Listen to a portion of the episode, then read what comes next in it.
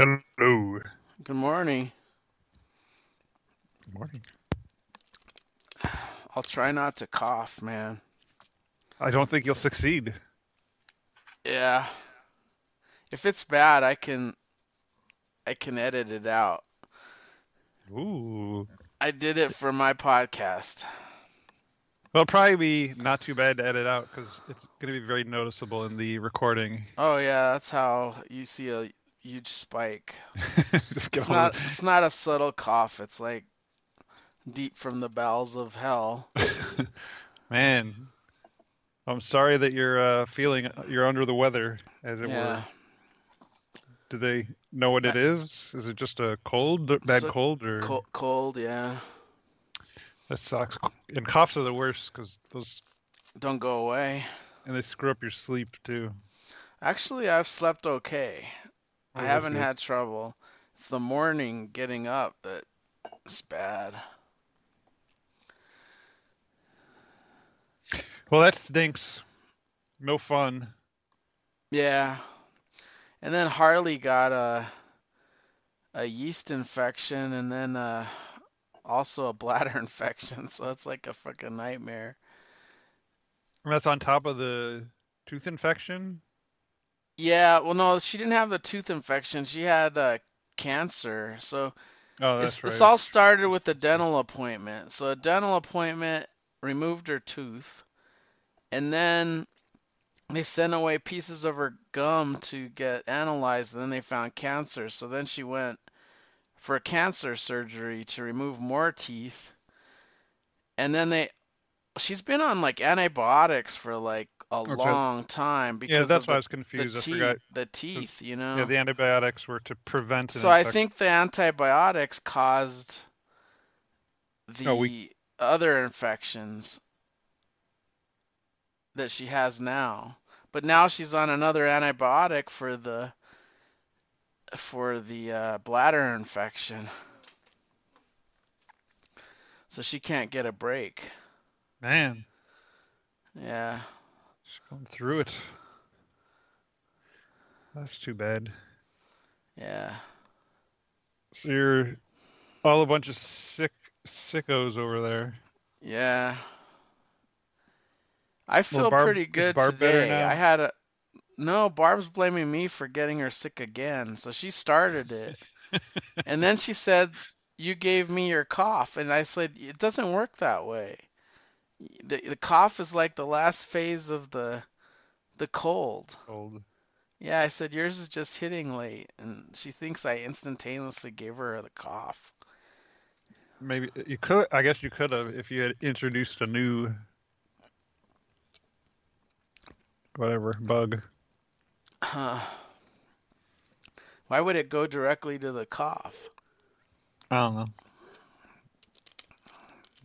Usually it starts off with like sore throat, runny nose, and then turns to a cough.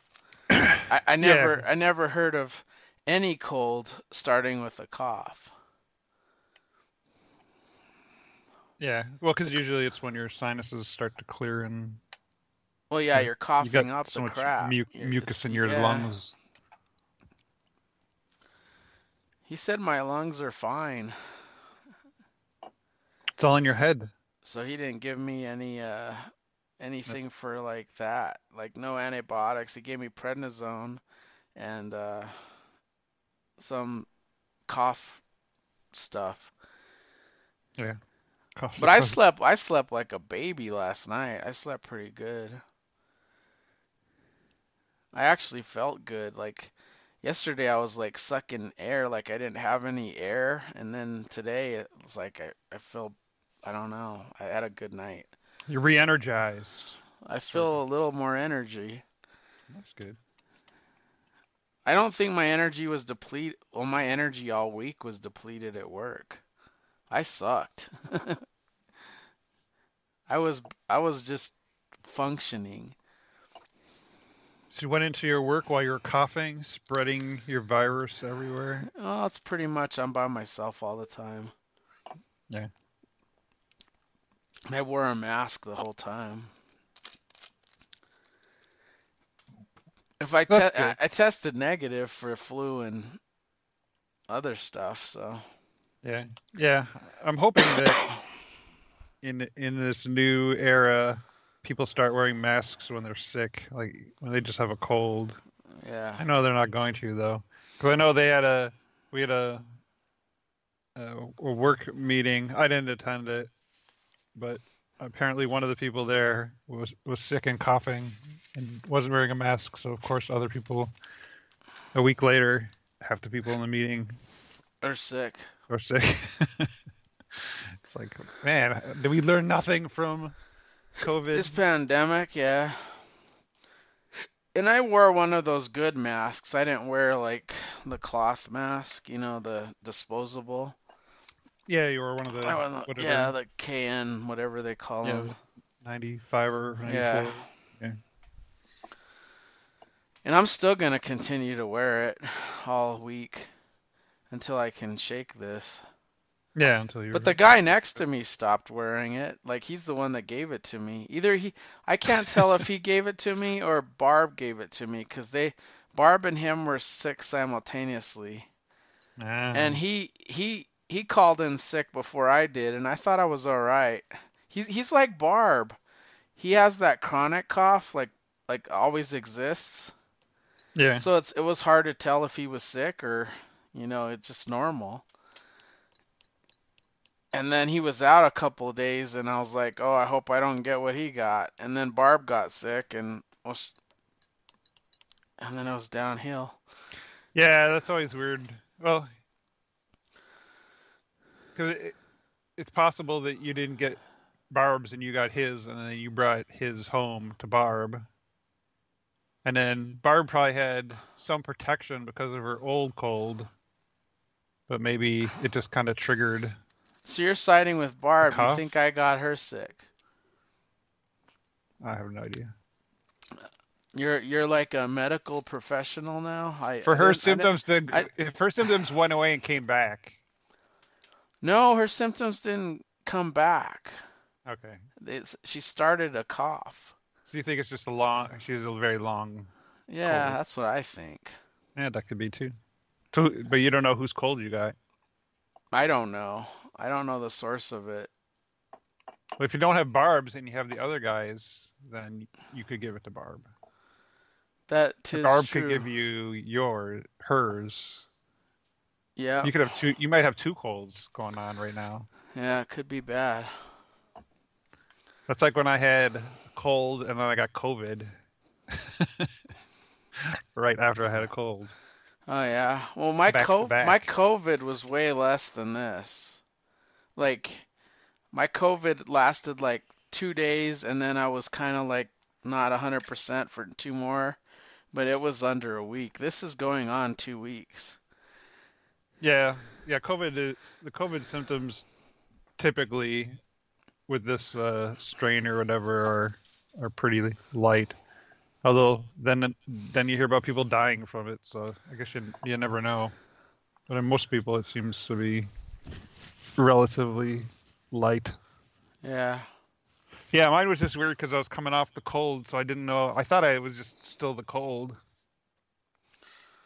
but I could, but it did feel different than the cold. So, but it wasn't as the cold was worse. Yeah. I hate co- cold suck. They do. COVID's just frightening because long-term effects. Yeah, it's scary for me because even yesterday I was like, God damn, I'm winded. And when you're winded, you get you like just want to sleep. Like it's just like you're not getting enough oxygen. So, but I I was up the whole day, which is unusual. Like I didn't take any naps yesterday. I read all my spawns. I got that out of the way, and then I watched my my Rambo. yeah, I watched them. I watched them out of order. I watched Rambo First Blood. I watched Rambo First Blood 2. And then I watched Rambo 3. And then I watched The Last Blood or whatever it is, Rambo The Last Blood, which Mhm. is the finale. And then I was like, well, I don't want to pay for Rambo, but then it showed up on, you know, the Just Watch. It showed up on Peacock, so I was like, God damn, this is fortunate. Good so I watched Rambo yesterday, which I, I really wanted to uh, watch, which was the bloodiest of them. But I like how it like I like how this one like Rambo led into Last Blood. Like it got him from um God, I can't remember where the the fight was. It was near Thailand, but it wasn't Thailand. Um that was the bloodiest thing I've ever seen. It was it was bloody over there.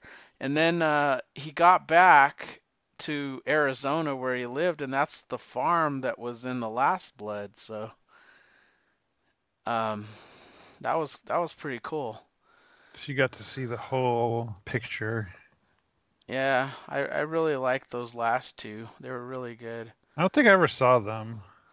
Uh, they're worth watching for sure. Um, the last Rambo is more like it, it's not like your typical Rambo, him against some military or the, the Yeah, first I one. The, the first one, those. the first one was unusual because he was a Vietnam vet that was treated like shit uh, in a in a a town of uh, in a small town. So the cops were after him for no reason because he was a vagrant, and then they got the National Guard after a few cops died, but they almost they died because of their own doing. It's not Rambo's fault, but incidentally, it was war against that town. That one was probably my third favorite.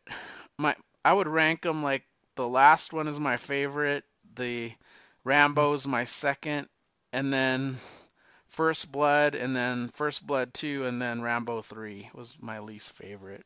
But I liked them all.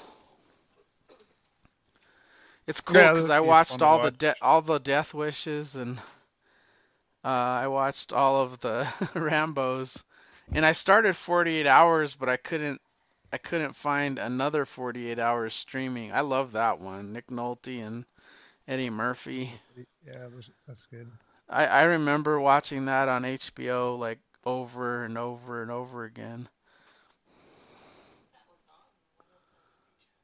Another 48 Hours? It might be on cable, but I I didn't check that. That was I didn't I only looked at streaming services. You sh- there's another it could be the TV show another 48 hours. Isn't there like 48 hours? I Was there? I, I don't know. Did you watch? Now you need to watch Rambo: The Force of Freedom, the animated series oh, we gotta look ni- at that. 1986. I don't know how that could be any good without any violence. I don't see Sylvester Stallone's name anywhere. The credits. The last two movies, as much as I liked them, they were created based on stupidity. In other words, in the fourth one, they're they're like a religious church medical group that's going into a, a danger zone to help people. But he like tells them you can't go there. You know, like it's it's totally rampant. People are dying. You're gonna end up getting killed. And sure enough, they got captured on day one, and then he had to go in and rescue them with a bunch of mercenaries. And then the last one, he's living there with an older woman uh, and her granddaughter, who he is, is he's like the uncle to, and he raised this little girl, and she wants to go to Mexico to visit her father, and all hell breaks loose in Mexico and Mhm. um, he has to go try to rescue her. So if she, like Rambo said, don't go. Your father doesn't love you. You know, like he doesn't want to see you. And sure enough, he didn't. And, and that whole fucking thing. So like, two of the major fights could have been prevented if they would have just gone away from these yeah, I I understand humanitarian groups wanting to go into danger to help people, but when it's extreme danger, they have to understand that they're probably going to die, and they're not they're not. They didn't have any. They were like total humanitarians through a church, which didn't carry any weapons or anything. So they had nothing to protect themselves. Mm-hmm. But yeah, they're, it's really good. Um, I don't know if you have Peacock, but Peacock has Peacock. Peacock has Rambo. Uh, that's the only one they have, which is the fourth one. And God, I can't remember where Last Blood is. I think that was on HBO Max. No, that was on Hulu. So if you have Hulu, that's the, the last two. So you really got to jump around. Yeah, I went from. HBO Max to Hulu to Peacock. I had to do the same thing for Death Wish.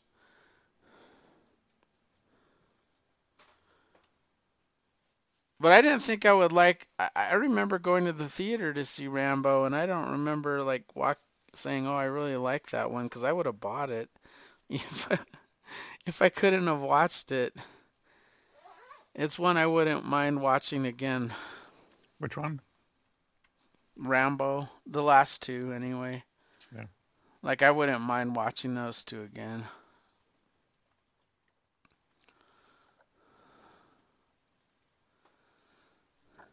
But yeah, that's what I've been watching. And basketball, watching the uh, March Madness. A lot of incredible games. And there's a Mountain West team, which is my where my school's from, in, in actually the Sweet 16. So the Elite Eight, sorry, the Elite Eight, which oh, is the like Elite Eight. Uh, it's That's- uncalled for for our division to make it this far. Like it's Okay, not yeah. normal. We usually Yeah. lose in the first or second round, guaranteed. So it's it's pretty special that there's a team that's in eight, the last eight teams. It's pretty San Diego State. They're a rival, but I always root for my division. Sure. Makes sense. Yeah.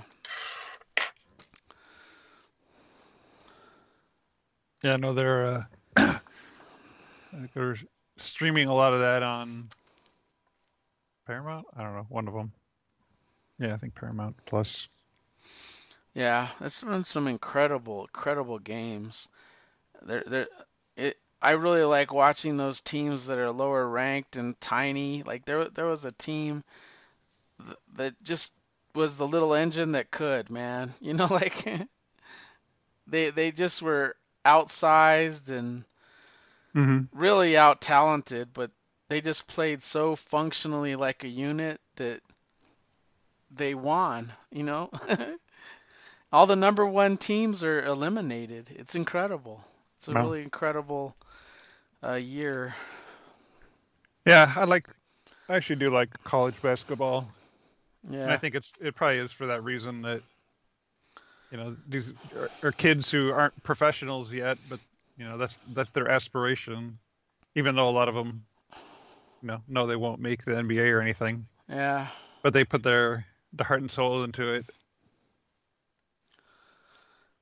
Yeah, it's it's pretty awesome to watch. watch. I only watch to be honest, I I watched the my team, the Lobos all year. It was kind of it had its moments. They were ranked at one point, but they weren't that good. But uh other than watching my own team, I don't watch a lot of college basketball until March Madness. And if it wasn't for Barb, like Mhm. Barb's a huge sports fan. I I probably wouldn't watch as much.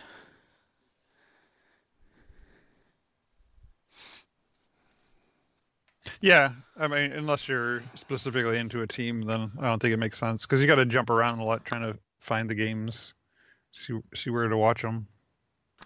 Yeah. So un- unless you're following a specific team, then that's also a lot of games you'd have to watch. Right. Unless you're just watching it casually, if it happens to be on, you'll watch it.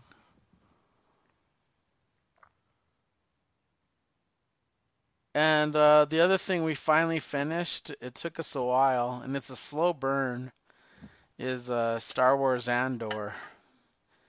Okay. Um, it's really good, but like it's not like your typical Star Wars flow. Like it, it's it's it's like a it starts like a heist and then it turns into something else like political, but it's like paced like a Star Trek. Like it's not it doesn't have like a pacing of a Star Wars with the action and stuff. Hmm. So um, it, it's like an unusual one, and I, I enjoyed it quite a bit. But it's, it, it, I prefer like the Mandalorian and stuff. Um, even though this was a heist, I like heist a lot.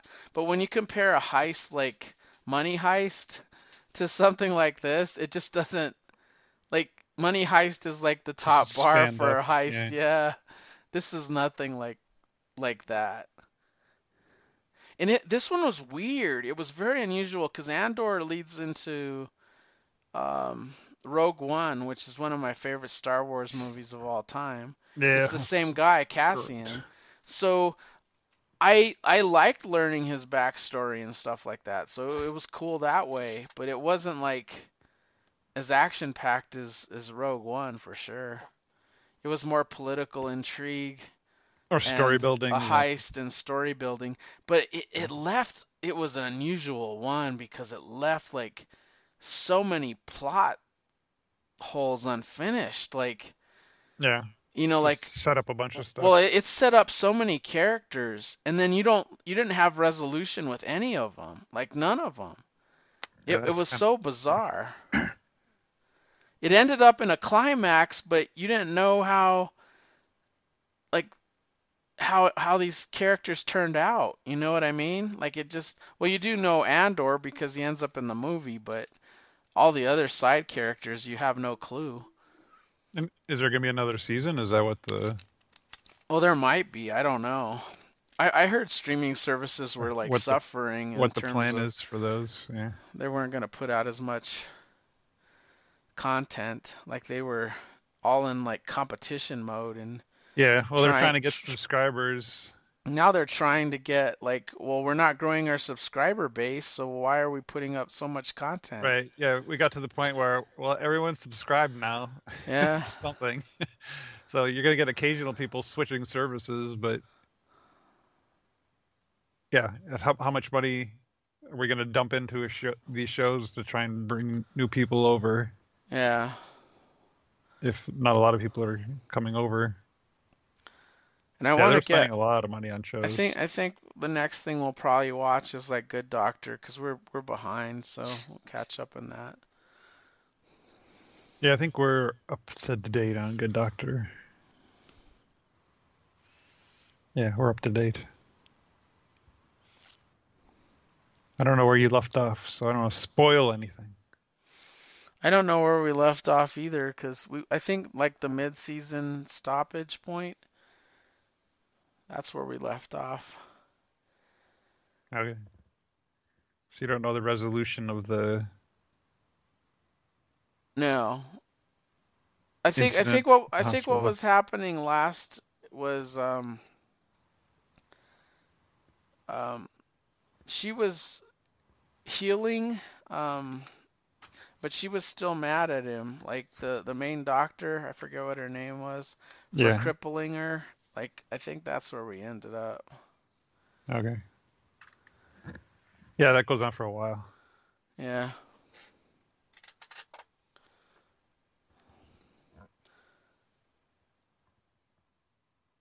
But like, uh, yeah, I was, I have Cigna Health, and Barb was reading an article about how they've been rejecting people's claims that are ridiculous. Like they've been doing research on, instead of actually reviewing their medical charts, it's like an auto computerized rejection. So they don't even read the doctor's notes or why, you know what I mean? So yeah, it's, I, the medical profession is just fucking insane. I just So Cigna's been rejecting stuff that, that they shouldn't be. Yeah. Yeah. Well, I think that happens where, yeah, because there's an initial filter, and if it doesn't match up, then it gets rejected, and then you need a, a That's the person that's the to review it. downside to AI though. Do you understand? Like it's not Oh, gonna it totally catch is. Yeah. because they're gonna say, well, did they do programmatically? You have a bunch of if statements or case statements that say, do you fall in this or fall in that or fall in that, and uh, you can't analyze that with scribbly doctor's notes. You know what I mean? Or unless you start adding like the AI to to read up the doctor's notes. Do you know what I mean? They could do that. And then mm-hmm. use machine learning to say, okay, yeah, they they did this because of this or Yeah. Is there a justification for it? Yeah, and I guess they're doing it to save on labor costs where and they're they're doing it on low low item things like certain tests that are like $300 and stuff like that but they're saving money because it's like you know hundreds of thousands of people at $300 you know you know what I mean right, yeah, you So, like- people. yeah unless just uh, when they call and complain about it. yeah Or so I guess sometimes the doctors will handle that too. If someone gets rejected, they'll resubmit it. They'll check the right boxes well it has to it. it, it has to be a good doctor though to do that like if they get frustrated and don't do that then it's it's a pain in the ass Yeah, if you have Bec- to deal with it. because then it falls on you and then it's a nightmare if it if it's handled at the doctor level that's fine but once it goes to your level you're more screwed it. hmm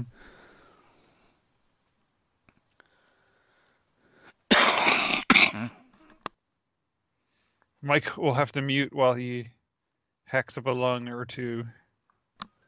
yeah i didn't realize that this uh, skype had a closed caption that's pretty interesting What? I see a closed caption button on there Does it? Oh yeah, captions. yeah Has a record button. Yeah, that's for the Skype recorder. I never used that one, but I know Joe Crawford has used it. Did he? He needs to post that on the uh, Geek Brunch YouTube channel. Yeah, Like and subscribe. Yep. Click Just- the like and the subscribe. That'll be a video of just him.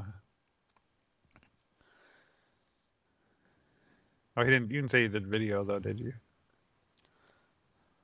He didn't do video, he did He audio.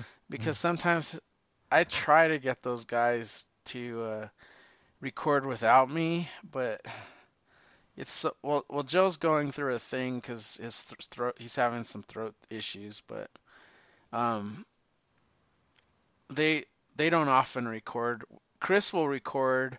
Ivy when he does make it, he'll he'll record. Um, sometimes without me. But other than that, him and him and Joe have done a couple, but Rob doesn't record, so um, it's hard getting. Even though there's five people, w- which I recruited, it's hard getting that show to be a regular show because because of kids, really. Um, when when you have kids that are, have activities and all that stuff, you know, Sunday's a, a tough uh, a tough sell for sure. Yeah. Your kids Yeah. have grow, grown up and they're like doing their thing. Yep. And yeah, and some people. And even even when uh, we've been doing this a long time, even when your kids were younger, you would tie them out in the backyard with the chain with some fish crackers. that is untrue. I tied them inside the house with gold crackers. then you yell at them, "Get off outside." the internet!" I never Yeah, I did have to do that a few times. that was back. That was back when, before the internet was as good as it is now. And Yeah. too many people were online at the same time. We had issues with the bandwidth. You know, you work at home like what, 90%? Or is it higher? Ninety-five percent Okay. Wait. Do you get like ninety percent. do you get any kind of like um how could I say it like money reimbursement for your internet costs or anything or nothing? Nothing. Beca- Okay, but you still have a desk at your office? yeah. Well, that's what I was curious because th- Yeah, they because I'm usually, not they technically- sa- they save money by not having you in the office if they got rid of your space. Right. So I I didn't know if they would help pay for like okay, here's your internet costs or your, you know, your Yeah, I don't think home. they have to because we're technically not work at home employees. We're work in the office employees that are Yeah. choosing to work at home, that are choosing not to come into the office. But it's there, so we could come in. So I technically don't work from home. I don't know how it works for people. We have a couple people who are like remote, like remote, who aren't local. I don't know for them if they well, they may be contractors though, so there might there may be some. I don't know. If you're remote, it might be different, but I'm not remote. I'm just Yeah. I'm just lazy. You just don't like to pair, wear pants. I don't like. That's true. I don't like I don't like to go into the office if I'm going to be sitting there all alone because I could just stay home and be around people. Yeah. That's how I said. If if I go into the office, I'll be sitting there in my cube all by myself. But if I work from home, there's people here. Yeah, I won't get anything done if I work from home. Forget it. I tried it a couple times and I was like, wow, I charged two hours out of eight. Oh God, I gotta take vacation. Yeah, and I think I think I used to think that way, but like being forced to do it, now I'm just used to it. So I'm I'm able to be quite productive. Well, I, I would have to get This some more equipment new if I was to work at home and Yeah. probably clear out that office and Well, I have an ad, I have an advantage that you don't have in that I'm a, I can remote to my stuff at work, my lab at work. well, I can Right. remote to my work and do stuff. Uh, I just don't have anything to do at that level, if it makes any sense. Right, right. So Yeah, like that's what I'm I. I, I could get to my emails and I can get to the servers. I just can't develop on those servers and that is where my Yeah, that makes sense. conundrum uh, yeah, that's the problem. is. Yeah. Yeah. Because I can do I can do everything from here that I can do from. the office. So I'm not I'm not held back in any way by being by working at home, and all my meetings are online anyway. So the only the only reason for me to go into the office would either be to work on the lab if I have to do physically do some stuff in the lab, Yeah. or if if there's going to be other people going into the office, then What's that's what's a huge downside for me though, like being sick. Like I could call into like two meetings and I could like do maybe an hour's worth of work that I could find that's outside of you know, like right that's outside of that lab work, if the you will. protected area. Yeah. Yeah, but I can't. That that's like that's maybe three of the eight hours. Right. So like if I'm sick, I I can only like the day I went to the doctor, I called into one meeting and took care of some stuff right before the doctor's appointment, and then went to the doctor's appointment and then went to work, you know. But I couldn't come back. Right. That's what I wanted to do Mm-hmm. um, come back and, and work. Yeah, it's weird because uh, I thought like what I was doing was going to be done in 2024, 2025, and I would go a walk off into the sunset. But now it looks like it's going to go to like 2030, so I don't know what's going to happen. But The pro- the project you're working on. yeah, Yeah. so Is it because it's it's going slower than expected, or because they think it's has a longer lifespan than? No, it's more like it's more like the the the people that own the new project are failing, and we're kind of like the older project, Mhm. and it works, and Ah, they're gonna cut probably the new project if that makes any sense. it does. It does. The other project isn't our contract, it's another contractor. Yeah. And they've been at it for years and they're failing miserably, so That's not good yeah, it's for them. not good for them, good for us, but yeah. um Well, it's, it's uh, it, I mean, it, it's it works similarly in the industry I work in, where, you know, when I started at the company, we were working on one product, and we worked on that for however long, 15 years or whatever it was, actually probably longer, and then started development on the new system. But we still support the old system because there's some people who still have it. there's 'cause it enough people, right? yeah. Well, the, there's obviously enough demand to have to keep the old system. Yeah, and they don't they don't put any new features in, but they have to do bug fixes or Well, you know what I found? Like, I don't, I don't, but like, let's just talk commercial products. Like, um, TVs don't last like they used to. um, Mhm. washing machines and dryers don't have the lifespan that they used to. refrigerators. Wa- water yeah. heaters and refrigerators suck. Like they're horrible. So Refrigerators it- used to last like 30 years. now, our first water heater lasted forever, and then we Mhm. got a replacement and it died like within its lifespan, like quick. yeah. So So what was your point? Sorry. No, I'm just saying that th- Oh, those that older old- product, those old older systems, products yeah. last a lot longer for like there's still a demand for them, is what I'm saying. So Right. like if you're making widgets, right? You'll still make widgets for those old things because they're reliable products and they might just need a washer or something or you know like Mhm. like a like a little widget replacement. And especially like for the stuff that we do, it's like stuff that's installed in buildings. So if it's working, they're just going to leave it because it's a huge effort to remove it from the building infrastructure and put in a replacement. So if it's working, they're like, we're just leaving it. it's Yeah, working. yeah. So we'll just leave it till it dies. That's why we have to. I, I mean, it's good from a testing point of view because that means I have to test it with a bunch of old legacy stuff because it because customers still have the legacy stuff. Yeah. Keeps me busy.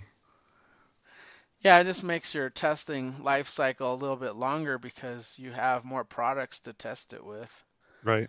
more versions, more different thing ways to do it. Like there's probably separate procedures for testing it because Yeah, it's diff- different it's totally Setups. different. Yep. Different protocols, everything.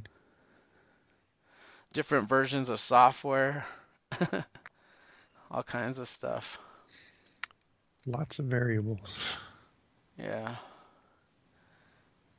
But anyway, I I did read that 20th Century Men. Oh, you did. I don't. I don't know if I finished reading it. It it was an odd monkey. In in other words, like Let me flip I- I- I- I was I was reading like the text and I, I was like, wow, I understand the text. Like it wasn't the way the guy was writing, it was just like the story as a whole.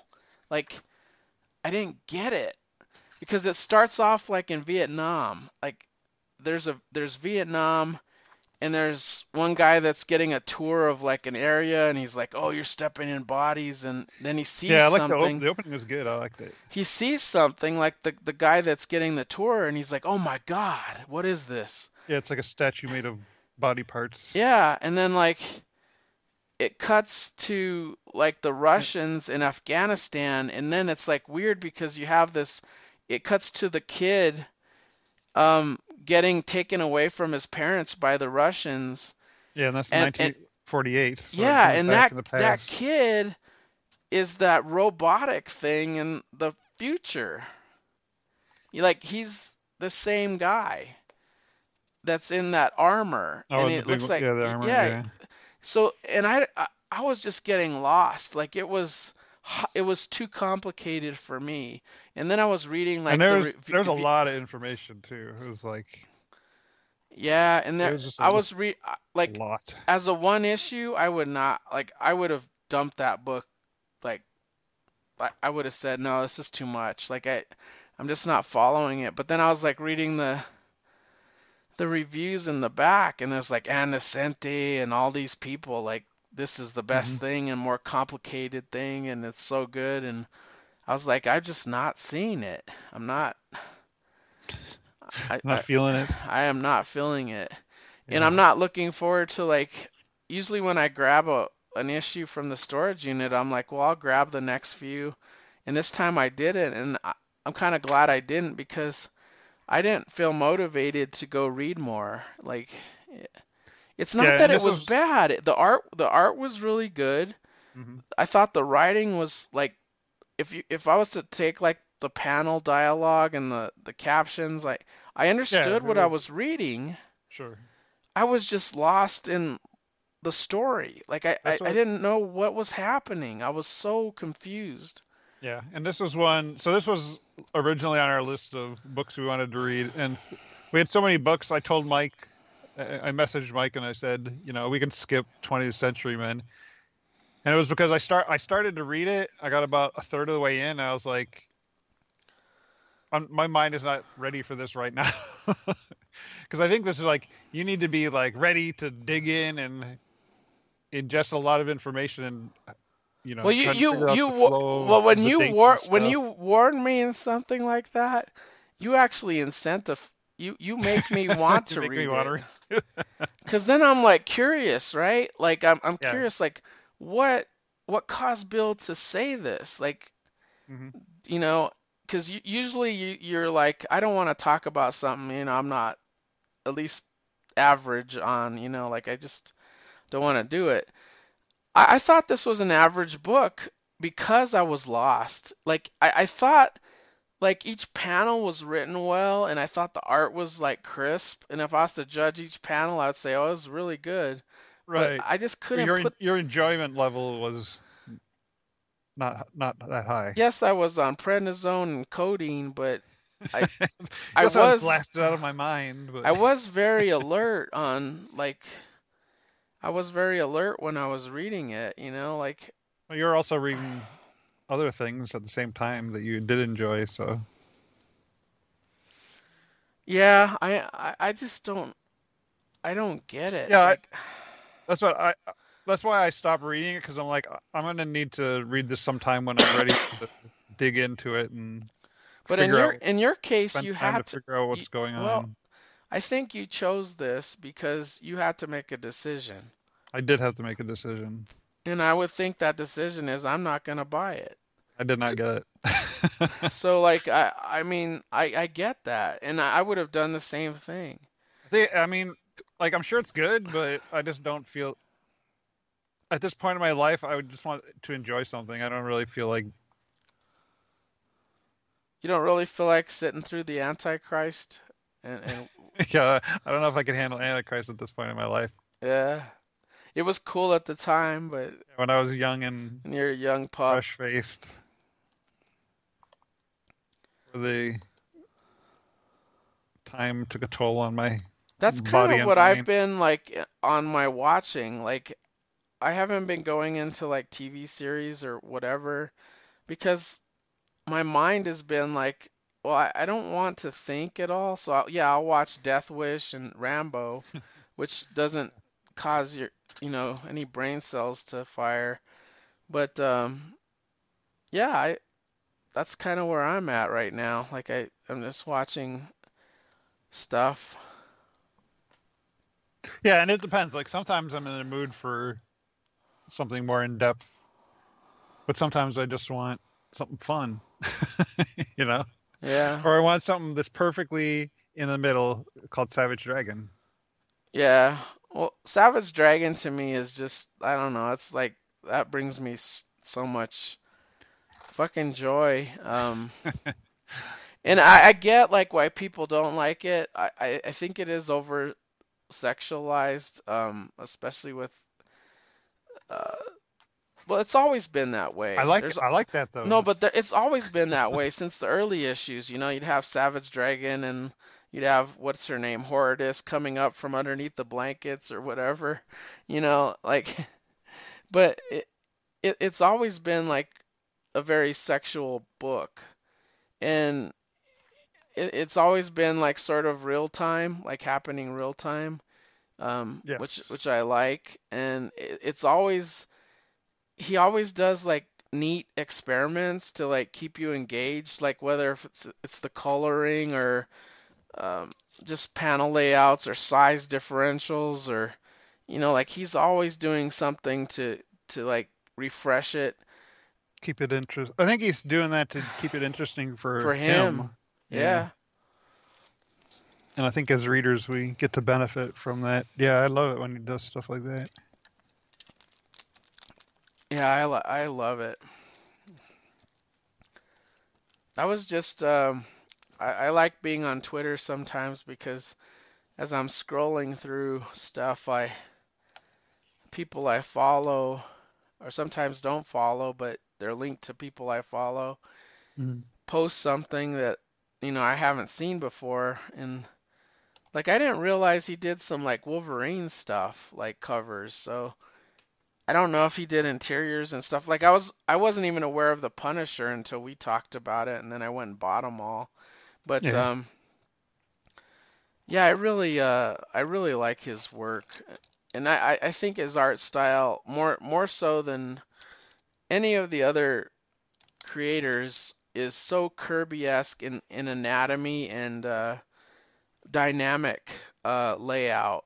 I, I, I just Yeah, I think he- he's definitely a And Romita of- Jr. does the Kirby. same. Like Romita Jr. I think is highly influenced in Kirby um, layouts, and I I just I love those guys for it. Like it's just like I when I was younger, I didn't like Kirby.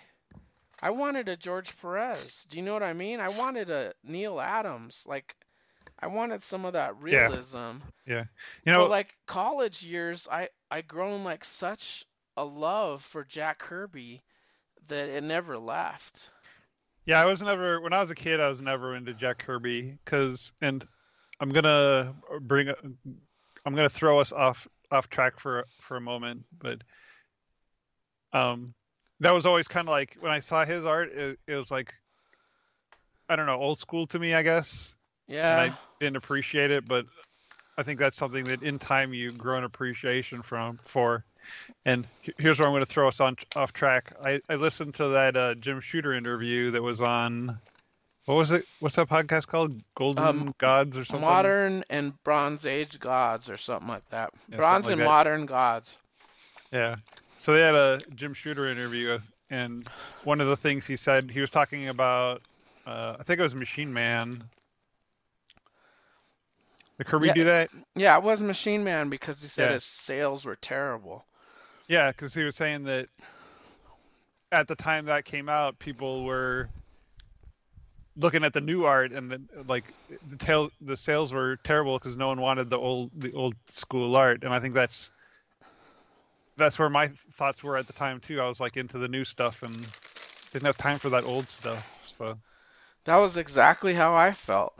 But Yeah. it, I, it, times have changed. That that interview was awesome though. Like I Yeah, I, it was lo- I. I love Shooter. I I like the fact that they sort of poked around questions that I haven't heard before. You know what I mean? Mhm. It weren't it wasn't your standard um question. I like that they add him, they asked him specific questions. Yeah. Like it wasn't like general, like tell us about your life or tell us about working at Marvel or you know, tell us about working at Valiant. They asked him like real specific stories. Like they asked him about Starbrand, and the question was, what was your plan with this specific character in Starbrand? like that was the question. Yeah, because he didn't get he, he didn't get to finish the story. Right, but uh, like their questions were like really specific things, and then that allowed Shooter to kind of elaborate on them and bring in his bigger stories. So I thought it was a good way of of conducting the interview. I thought it was interesting too with the Valiant stuff because he talked about it wasn't like focused like when he started Valiant, but like when he came back. Like he got hired by Dinesh and those guys to like edit and write and stuff like that and he said he left it. He hated it because he felt Mhm. those guys had no direction. And that's Right. that was like fascinating to me. And I wasn't sure what did he do for the new Valiant. He was a consultant, but he was supposed to do more like editing and Okay. stuff, but he left. Yeah, He didn't stay he- around long enough to yeah. He, uh, he I don't think he liked the direction that they were going, yeah. they were gonna go. Yeah, Which is interesting. It's fascinating Oh, it's it's it's fascinating. well, it's fascinating in itself because Dinesh and those guys, they based their whole lives on his work. Like they loved V, Yeah, that's the you know, reason he- VH1, like his his yeah, they bought the company. Yeah. It's because they loved it. So it's so weird that I find it fascinating that they couldn't see like eye to eye and stuff like that. And I liked how they asked the question about Ditko. Did you get Ditko to do Machine Man because you wanted to give him work, or you know, like Mhm. it, it's it's insane. Like I, I really like the I like that interview a lot. I thought it was really I like those guys, even though they're focused. Most of their stuff is focused on grading and stuff like that because they press. They they actually press their own Oh, comics they and pressers they send away for yeah. grading and stuff like that. Yeah. But they're very knowledgeable. Like the one guy, they're they're they're our age group. They're in their fifties. Okay. Mhm. Just to give you a little background on them. Um, the one guy has worked in the music industry, and you probably got a gauge from it just based on his Yeah, he, questions. he did Yeah. mention. Yeah. he mentioned that. But he used to he used to own a comic store too. So Okay. like he has a background of like actually working as, you know, a retailer. Retailer. Yeah. Yeah. And the other guy I thought was way younger when I first started listening to that podcast because I basically listened. I, I, I came across this podcast because I was looking for stuff because pretty much the Nerdy Legion fell apart. And there were two podcasts I listened to on Nerdy Legion, and that was like that was like four hours of entertainment I needed to feel hmm and um, I, I I I put a post out there, and some guy answered that listens to my podcasts, and he said, "I think you will like these." And uh, there were two of them that he recommended that I kept, like I, a conspiracy comics conspiracy and Bronze and Modern Gods. So. Um, Yeah, that was my first time listening to them, but I I did enjoy it. So And they do a pretty I'll good job as, as a stuff. podcast because they're visual. Um, sometimes I'll go back and watch the video just so I could see a cover of something, but they do a pretty Yeah. good job describing it. yeah, I can see for the if they're talking about graded stuff and conditions of comics and stuff, I I can see the the video being useful. Yeah, I, I, I thought that interview was fantastic. The the, the other uh, one I'd recommend, I, I don't know if he's still listening to Rob's Observations, but his latest uh, Rob Topsy on the Star Wars books, they're they're really good. They're really I'll good. to- yeah, I listen to I just I pick and choose his depending upon the topic. Yeah, the Star Wars one's really good, especially like for inside Chaykin and like who's inking him and stuff. It, it it's really interesting. And I, I, I, I forgot. I mean, this is what I forgot because I didn't buy the Star Wars comic off the shelf. I bought hmm the three pack Whitman things, like the the ones that came in the three packs. They did the movie one Yeah. one through three, and then the other ones was like four through six. I, I I bought those when they were at the like the I think it was like one of the grocery stores or something. I can't remember what it was, a retailer store. Man, Uh, TG&Y those or three something. packs. Yeah, I, I, I bought them there, and those came like way after the film was released. But what I didn't realize is that issues one and two came out before the movie was released, and that's like fascinating because Rob read them as before they went to the movie, so he was like, you know, where's this Biggs Darklighter stuff? Like, why, why did they spend so much time on this character and he's never in the film, but like for two seconds, you know? Mhm. So like, it, it's pretty fascinating, you know, to see the breakdown of all that. And he he actually reads quotes from Jim Shooter in there too, because Stan Lee and Jim Shooter didn't want to do it. And, and Shooter even admits it. Like th- they thought this was a losing sci-fi thing. Oh, they didn't want They, to do the they did not want to do it, and it was Roy Thomas that that drove it home. And he even got Stan like he he, he didn't want to do it. He's like, "Well, did you know Alec Guinness is in Star Wars?" And then he's like, "Huh? Well, I like Alec Guinness." so it's like he he was doing everything he could to to get this, and and then Star Wars was like the biggest thing since sliced bread, and this is when Marvel was hurting, like near the DC implosion and comics industry wasn't doing good, and like Star Wars actually saved the Marvel line financially, Really? just like Conan did in the 70s, the early 70s. So that's really good, really good podcast. Yeah, I never. I'm trying to. I don't think I ever got any of the Star Wars comics. Other than was there a there was a treasury, wasn't there? Yeah, you probably had that big one. Yeah, I had the big one. That was I had that one too. That one. I don't know when that came out though. collected. It was probably two a year after the movie. Okay, was that before? So yeah, You got to remember though that Star Wars played at the theater for over a year. Like it didn't leave theaters. yeah, that's what I was trying to. I was trying to look that up because I always was curious, like to the order of how. Because I know I read. I think I read the. I must have read the Treasury edition before. That's what made me want to see the movie. Oh, interesting. Is it something like? I'm not sure if it was the comic or I read something that was Star Wars. Uh, It was either like an, a book adaptation, like a whatever, not a, like a book, but like a picture book type thing, or it was the comic that I read and then went to see it. I remember specifically going to Star Wars with my dad and my mom and my brother because the line was it was on Central in Albuquerque, which is like one of the main streets, and there's this theater called the Highland Theater, and it was just a one theater theater. Like there there wasn't like a multiplex or anything like that. And, but it was a big theater. It was it was a big theater. And I remember as a kid, like, oh my God, why's the line? Like, I've never seen a line like this. Like, it went all the way to like a Yeah. Walgreens. Like, it was, it was a huge line, and we waited in that line, and we got in, and it was like just mind blowing. Like, as a kid, that was like, it was, I, I don't know, it like changed my life. Like, it's ridiculous to say that, but it did so much for a lot of young people because It was everything. it was like it, it it was like special effects and things that you could never have seen before like it it like jumped the bridge into something like it, it was amazing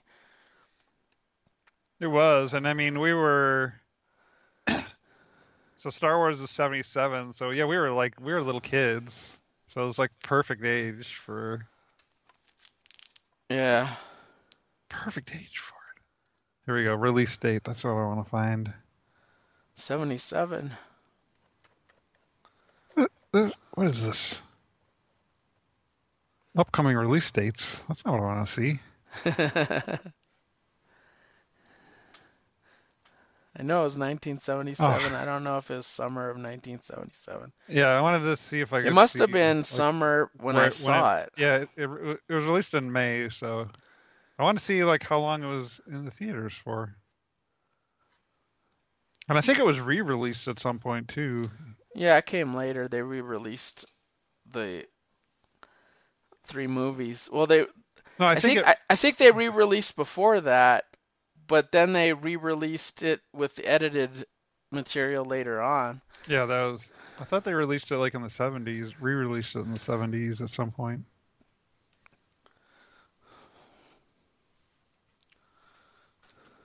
I. I can't. I can't seem to find the information. Here we go. Star Wars opens in theaters eh, on the History Channel. Let's see what they say. On blah blah blah. Uh, they don't say. No, it says. I'm gonna ask Bing AI. Bing AI. I don't know how. It wa it lasted over a year. Uh, I, I I will say that because that came from um the Star Wars omnibus, like quoted directly. I don't it I didn't talk about the Yeah. re-release, but it talked So about I think I must have seen it at some point. I don't think I saw it like when it first opened, but I saw it like it. Well, obviously it ran for that long because it- was building up steam, and they started releasing other things. But yeah, I remember that I I read something first, then I was like begging my parents to to go see the movie. yeah. Were you in got- Canada at the time or no? Yeah, in Canada. Oh, okay. Well, can, can you talk about stuff for like two minutes because the prednisone is hitting my system and I don't know if you knew, but prednisone makes you pee a lot. okay, you can go take a pee break. right, all right, pee break.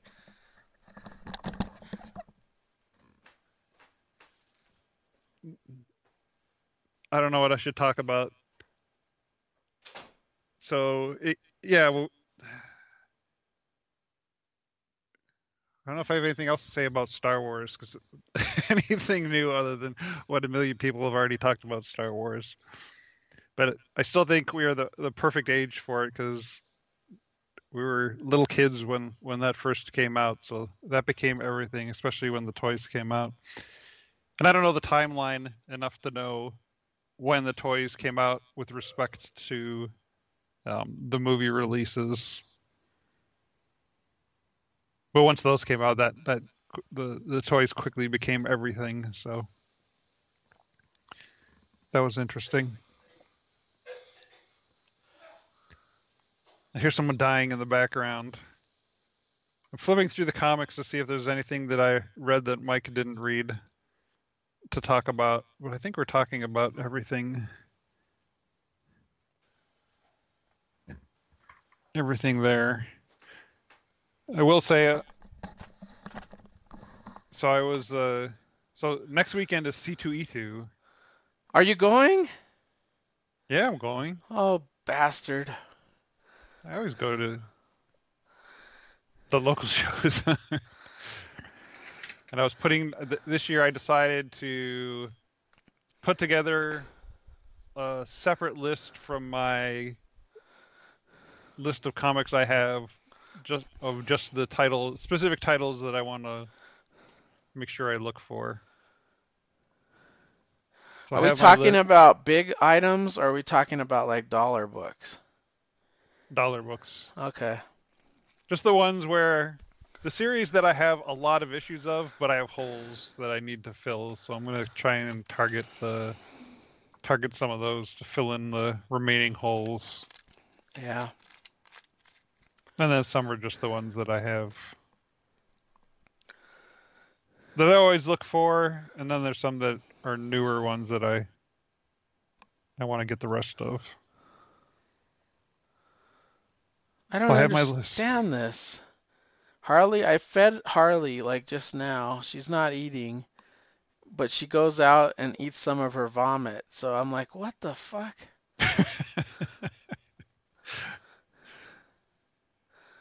it's already digested. Yeah. She's a strange one. Like yesterday, she wouldn't eat her food in the morning, but I took her for a walk and then she ate it all. Like she ate it all f- right away, and now she won't eat it again. And that's where I put her antibiotics in. Uh, So she needs to take them, but She's being very stubborn. Maybe she knows. She Poison probably does know. She can smell it. It's just super hungry to actually give in. I'd rather eat this vomit than have that down pills. But uh, you're going to C2E2. Is there anybody there that you're um, looking forward to seeing, or you didn't really look at the? I did look. yeah. There's no one I'm really terribly interested, or no one specifically that I'm dying to see. Are you going to Heroes finally? I haven't got tickets yet, but I'm planning on it. Okay. I know I know who I'm gonna tar- target there. Um, I- I mean, there's only a handful of people, but I, Yeah, was I do wanna go- Roy. Roy Thomas is gonna be there on Saturday. So like, if he has any panels, I'm gonna go to it for sure. It looks like there's a few like older, old timey guys. Well, Tom that are gonna be DeFalco. Tom DeFalco, and Ron Frenz are gonna be there, and you, I- you know how much I love those guys. And you know, one of my, my some of my favorite panels at Heroes are the ones with the old guys. So Oh yeah, those are gonna be some amazing panels. yeah. So they're starting to announce the some of stories. that stuff, and I'm I'm getting pretty excited. I just gotta be healthy around that time for sure. Yeah. I need two things to happen. I need Harley and Barb to be healthy around that time. but because that will that the Harley thing is the only thing that could vector us, but yeah, yeah. Not much you she can do about seems to be recovering. I mean, uh, it's just a lot slower than I'm hoping for.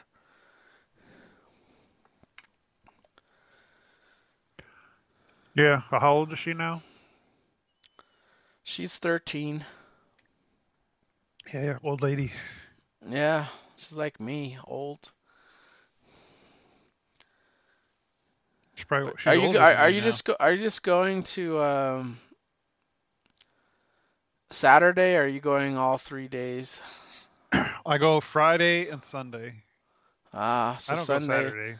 Sunday your shopping day, and Friday's your browse, or Friday's my shopping day,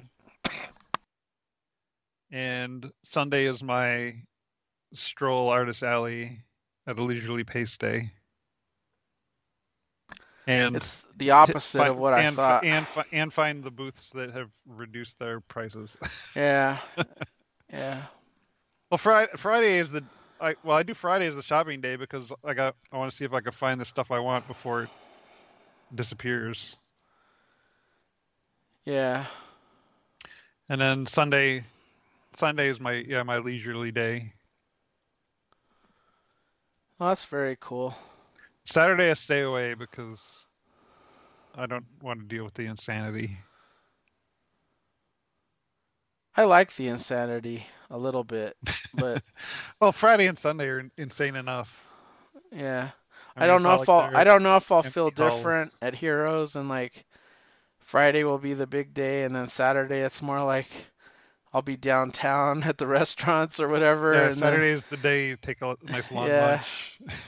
and then Sunday is kind of like, well, I have this much, and I'm kind of bruising to see if there's any deals I can make. Or I, I, I probably will be looking at dollar bins and stuff for just like stupid shit that nobody wants because I want it. But um, I, I'll probably get like one or two Golden Age books if I can, um, d- depending on what what I see especially if I see any of the Uncle Sam's or Mhm. uh, Plastic Man or any of the quality characters, which I, I like to buy, or Shazam books. But yeah, um, Heroes has always been a good show for dealers. yeah, They seem to get a lot of the bigger old dealers with the classic comics. I actually think, well, because Heroes doesn't have any celebrities, so their their focus is really on the comics. So they have a giant dealer area, yeah, probably one of the bigger dealer areas, bigger than I think in terms of comics, probably more than C2E2. C2E2 is like more like a multimedia thing. Yeah, C2E2 because they have a lot toys. C2E2 has way more than heroes, like toy toy dealers and other things other than comic dealers. Yeah. Geek stuff dealers. They have tons of those. I mean, they do have a decent number of comics stuff, but and they have a huge artist alley. But uh, Heroes has a huge artist artist alley too. Yeah. Well, Heroes is pretty much all comics. I mean, they they do have pop figures and all that toy stuff, but Yeah. I don't know if they have any dealers. I guess they do have some dealers that are non-comics because they have like the weapons people and the yeah, they they have they have their areas where they have a lot of them on the edge. You you'll see like a lot of toy dealers and yeah. I remember when we saw Martin, it was near to the toys because I think his daughter was looking at some of the toy stuff, but Oh, that's right. yeah. I forgot we saw him there. He just comes in for the. He just came in for the day. Well, he, he is uh, doing uh, smoking and uh, what do you call it? If when he's when he's not uh in the what is that section called? The I forget. the hashers and the burnouts. The hashers and burnouts. When he's not in that section, he'll hang out with us for a little bit. Before he has, needs to run out and get his nicotine on. That's right. I remember those days. Were you a nicotine addict or not really? Oh yeah, Mm. nicotine. Sweet, sweet nicotine. So if we took a picture of your lungs, would you have black lung? No, I think it, I think they say it goes away like in 20 years or something. Mm. Like, in like a certain amount of time, your lungs regenerate. Like What everything else was on your what was um the age you stopped? I stopped when I was 30. Ah, I think it was 2000. Wait, was I 30 in 2000? Yeah. yeah, it was around it was around there. Yeah, it was about 30. uh, So it's been before we six met. or seven years. Yeah, it's been about six years. 600 years. Yeah, it all blends. It all goes fast. Yep, so it's been I don't know about you, but as I age, time Uh. goes by faster. It's weird. yes, that is 100%. Like the week just goes by like lightning fast. I'm like, what the fuck happened? They say I think the slowest period of our lives was when we were in, when you're in high school. Uh, Because those four years take about 600 years to go by. And then once you graduate college, you blink and then you're 50. yeah. But to be fair, when you're young, a year is a percentage wise is a, a larger percentage of your life. For us now, a year is like nothing. Yeah. percentage wise. Yeah. So let's uh let's dig into Savage Dragon 264. 264, the Paul story. I mean, the story of Paul. Actually, I'm going to grab a Cheerwine real quick. Yeah, I'm drinking a Pepsi Peeps today. Ooh, I still haven't tried that. It's pretty good. I was at the grocery store picking up my prescriptions while he's getting a, a Cheerwine, and uh, I decided to get myself a Peeps Pepsi, which I've had before. Um, it, it's really um, a sweet. Pepsi's pretty sweet anyway, but it's really a good soda. But um, while he's gone, what we're going to be talking about is Savage Dragon 264, three issues of Spawn, three issues of King Spawn, three issues of Gunslinger Spawn, and I think three issues of Scorched, and um, three issues of stack. horror comics. So it's Stack. like a lot of comics and cheeky. um, which is a Kickstarter uh, by Pat Shand and his wife. I, I don't remember her name, unfortunately, until I open up the Amy Shand. Um, they do these books. They put out another one that's on Kickstarter right now. I forget what that one's called, but thirsty? yeah, thirsty. Um, I will say though, like I enjoy Cheeky, but I thought the first one that he did, Thirsty, I think it was Thirsty, was a lot better. It was. Um, was. oh, it's on my shelf. It's called Thirsty. Yeah, Thirst. I, I thought Thirsty was a lot better than Cheeky. Um, Cheeky It was was, it was, re- really good, but Thirsty seemed to be deeper in, in my opinion. Like, just I agree. just levels of. It, this one was a little more shallow, uh, covering you know. It didn't and it didn't dive into these characters, and then but it did have the linking thread. In other words, Yeah, it did ha- continue. it it, it has like these short stories and they're all linked together. So it has it has the same formula, it's just a little bit different. Well, might as well talk cheeky since we're in it. But um and had you know when there's a cameo of someone from the first volume, I mean that's what you get excited about.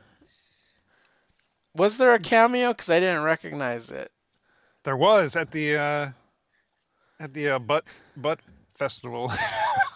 Oh, that well that's what cheeky was about. It I the overall plot is there's like many characters, but there's a character in each one of the threads that's heading to California or wherever it is for a cheeky butt contest.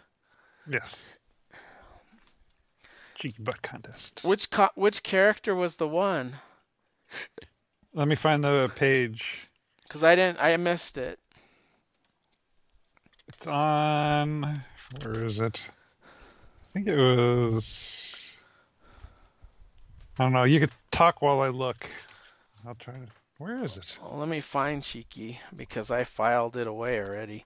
But um I'll have Dare to take the tape off of it cuz I read this one we we had so much to Oh, you- read. you- yeah, you read it when it came, right? We we we read we read had so much to read, and I was like, I'll get a head start. But what what happened is I got really sick, and I had last weekend I had no motivation to like read a lot, and I wanted to read what I wanted to read. so I had a runny nose, and I don't like to read with a runny nose because I have Kleenex shoved up it, and I just didn't want to read. But I had read Cheeky very early, and um, it, it it concentrates on oh, there it is. I found it. what these don't have page numbers, so you'll have No, to if you me. start at the if you start at the back, it's Okay. one, two- just turn two pages in, and look at so. You see the one where they're the two where they're the two girls are hugging and she's saying congrats I'm so proud of you. Yeah. You go to the page before that and look at the last panel. Oh shit! They're just in the background with the girl with the camera and the girl, or the guy. Yeah, that, that was my favorite guy in the first volume. Yeah, he was the fat guy that was filming uh, X-rated stuff with yeah, for the girl. with the girl. They kind of like found each other, but yeah, that was that was interesting. That's good. That is fucking good uh attention to detail there, Bill. Thank you. That's I'm impressed. That's really like you breaking down the panel and really I- looking for shit. I, I am a professional podcaster. Yeah, I guess I'm not. I'm a very shallow pal- podcaster, just looking at the titties. You show me a titty on the screen, and I'm like, oh, there's a titty. I'm distracted. You're distracted by the booty party. The booty party. The first story is about a group contest. that uh, They're like big. They're like a pro- band, music producers or Yeah. something. Yeah. and they find this like new contraption that makes music by you touching it with various parts of your body. And your emotions like affect the music, it- the sound Yeah. it makes. So they two of the uh, uh the one of the women and the guy decide, well, let's fuck while we have this thing tied to us, and they made Yeah, some crazy it, ass yeah. music. And they recorded it. And there's one guy in that that guy that's gonna enter the cheeky contest because he's like measuring his ass because the girl recommends, oh, you have a nice ass, why don't you enter? Yeah, they saw like an ad for it or something. Big booty contest. And they're like, you should enter. He's like, really? He measures his ass. And then there's this group that's hanging out on the beach, and uh, what they're I think they're brother and sister, or maybe stepbrother. and sister. Yeah, step, stepbrother and sister, yeah. stepsister. And she's pretty sexy. She's this pretty sexy girl. Um, she goes off on her own and meets up with another sexy girl, and they have some lesbian sex, Well, and they well get first busted. all the all the dudes tried to hit on the, the sexy girl and she like blew them all off. Yeah. And they later run into uh Yeah, they go Like- back to their cabin and open the door and the sister is with the girl and they're like, ah. yeah. they're all jealous. and this girl really falls for this girl because it fall it, it it's kind of like a thread throughout the the story. Yeah. Yeah, I think in the next one It's the next one about where her. she's missing her because she she moved back to wherever she was from. New York, I think.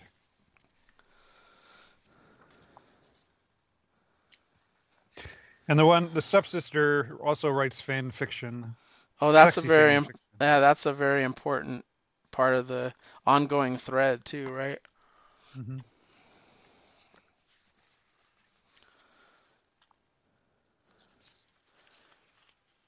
And then there's this couple that likes to do like fantasy role play imagination stuff when they're having sex. This is pretty interesting. She's also somebody that's going to enter the booty contest. Mhm.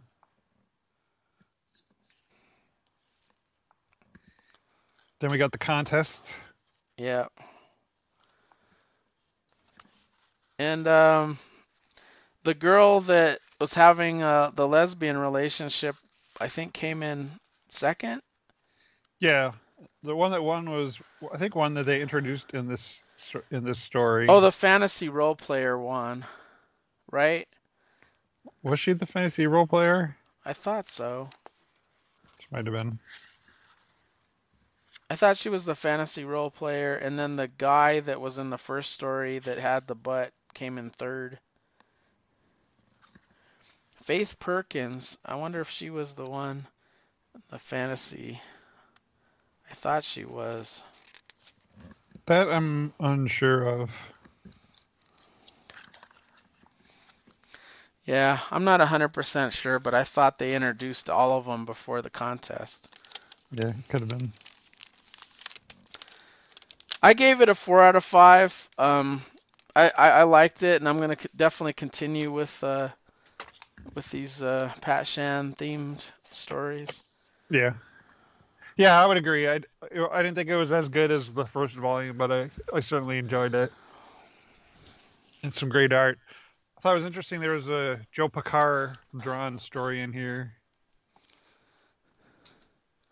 The art was very good on all of them, I thought. I liked Yeah. them all.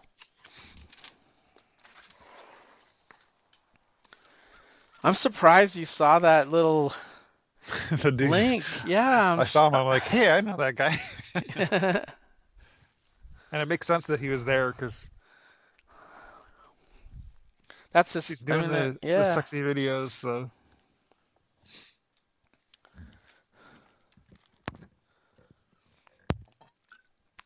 I'm gonna talk about Savage Dragon 264, which uh, does sort of break the flow of uh, the current pacing of the book, but it is a very important part of the book because this is um, kind of like a straightforward story, but what it what it's doing historically is it's linking all of Erik Larsen's old stuff, like from graphic fantasy and the right, all the mega Savage Dragon appearances. yeah well it's doing all of the dragon stuff before he became Savage Dragon. So like Right. the megalith or not megalith, but I forget what that that one company was called. Megaton. Megaton stuff, all the Megaton stuff and all of the graphic fantasy and stuff. That's Paul. So that that is Savage Right. Dragon. That's he's like con- doing continuity things where he's linking all of this together. Um, which is which is what I found special about the story. I thought it was really neat. And Mhm. it, he's kind of like in an alternate universe where there were like three dragons, and he was a guy that wasn't even like a dragon. He was a costumed um, guy that would dress like the dragon. Right, but he just had a s- cost, cost, a dragon costume. Yeah, he had a similar um, background though, like historically with the girls he met and all that stuff. So that was very interesting.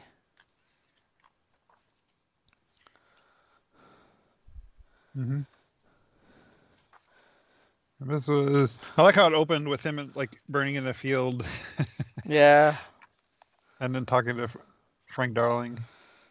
and he had two kids that looked like one looked like a gray Hulk.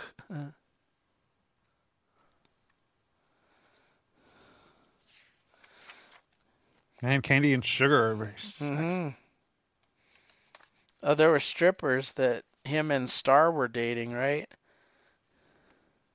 Yeah. He he actually, mar- I thought married the one, and they, that's who he had the two kids with.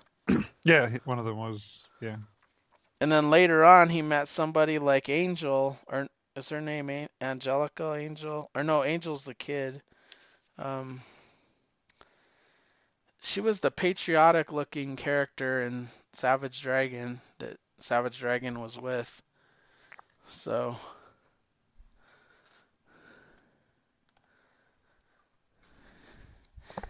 But this was this was really a cool cool comic. I liked it a lot. Yeah, and it even ties to uh, when they were fighting the whatever that one demon dude was. Yep. And it ties to the uh, alternate universe and Vanguard. There's even uh, ties to the miniseries of you know it talks about Megaton three and four, where he fought against Vanguard. Mm-hmm. Oh yeah, yeah, it does. And then, well, wasn't Paul like separated from the the the uh, costume dragon guy by that wizard? Yeah.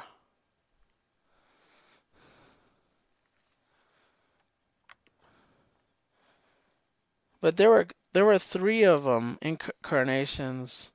William was separated from Dragon, and there was that Flash Mercury who found that you know had the costume too that looked like a, a dragon. Oh yeah. He was referred to as the original dragon. Yeah. Cool looking splash page. With a lot going on. Mhm. It's amazing.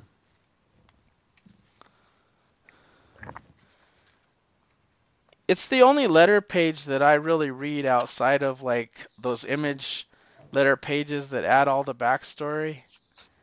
Like I, I, I always read the columns and then I read his reply. I actually re- read his replies first. Yeah, we talked we talked about that before. Yeah. We both do the same thing. We look at the replies and then And then say, the do I want looks interesting, Then I want to go back and read the letter. Yeah. Especially if he numbers stuff like one this, two this, then I gotta go back and see what the questions were.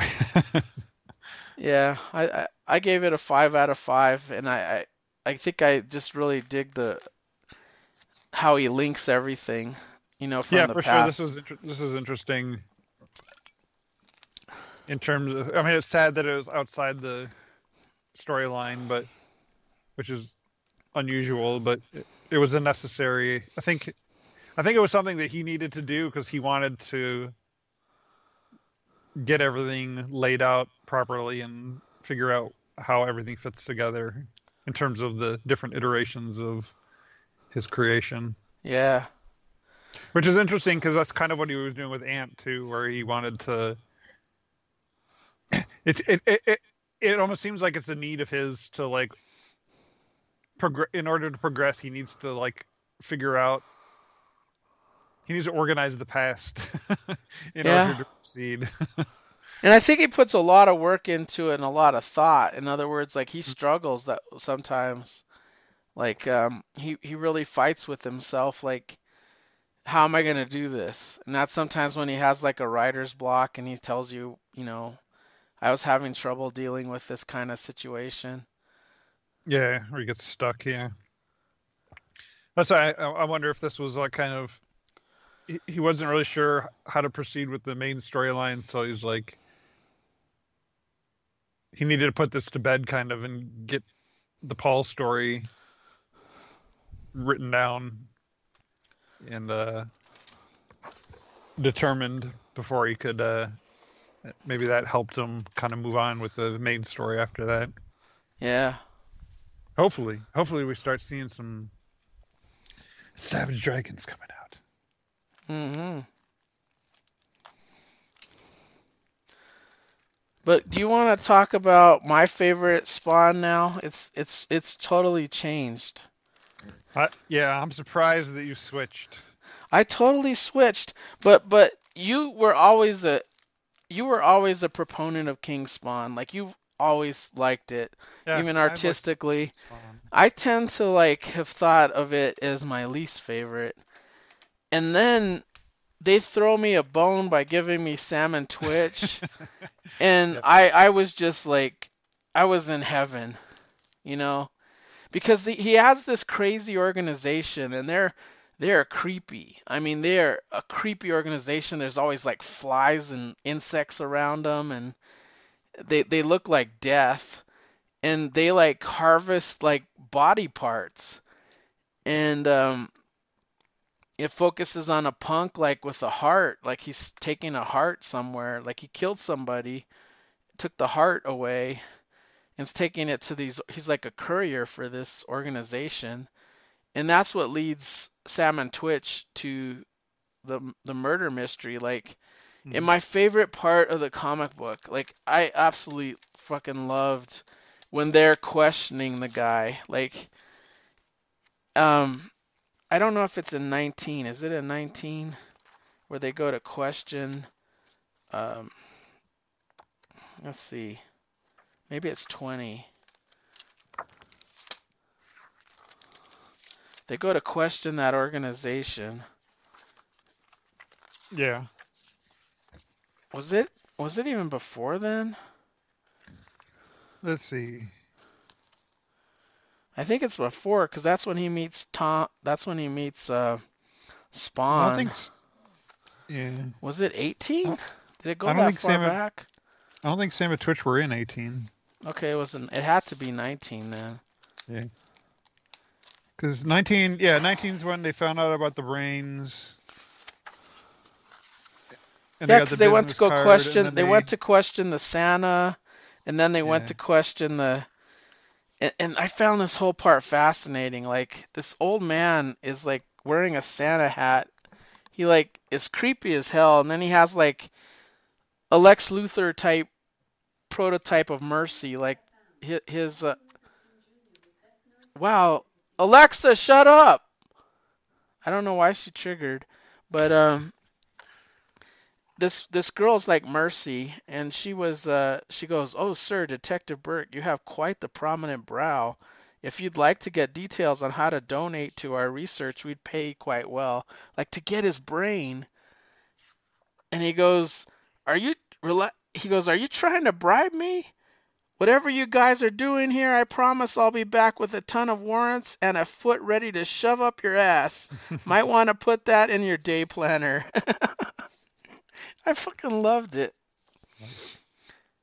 And he go, and the guy back there, he goes, "Oh, look at that head. It's like a Neanderthal." Oh yeah, they're sizing up. Yeah. Oh head. God, I love and they find this dead punk that was carrying the brain. It's leading them on this mystery, which leads them to Spawn, because Spawn's going after these guys, because they're it, it, this this series like vectored away from the main plot thread, and I think I found it like Mhm. a hundred percent threat. I think they're still in the same plot thread. Like, I think this corporation has to do with they, the, they. I think they know about the dead zones and stuff like that, Yeah, I'm sure it'll tie in. and the heaven and hell, and it's sort of tied into it. But to me, it was like a refreshing break. Yeah, I did like. That's also why I liked uh, Gunslinger because it was nice to be outside of the main storyline for a bit. Yeah, Gunslinger has always been like sort of outside because he's sort of getting revenge. That's like his thing. yeah, he's on his own mission. Yeah. he's on his own mission and you know we we've seen him attack the priest we've seen him attack the guy that was living in the shack They're they're all like people that tortured him or killed his sister and now he's after another another character that owns like a big corporation and is linked to angels and it looks to me like in some of these issues that like gunslinger was going to die like he he was outgunned because these angels were attacking and mm-hmm. like in the early issues of Gunslinger, do you remember he knew what to attack, and then this time they had shields around their face? Yeah, they figured out how to avoid his necro bullets or whatever. Yeah. And there's a speedster because this corporation was doing like superhuman research, and they turned this kid and they killed a lot of his friends. Uh, he he survived it, and he's like a uh, Flash prototype. He he's very he's much Focus. Yeah, Focus is very much like Flash too, like the Wally West Flash. Because the Wally West Flash, when he would run, he'd get like super hungry and he'd have to replenish and he'd get tired. Well, this guy could like run super speeds, but then he has to like he'll, he'll Yeah, like pass tired, out. yeah.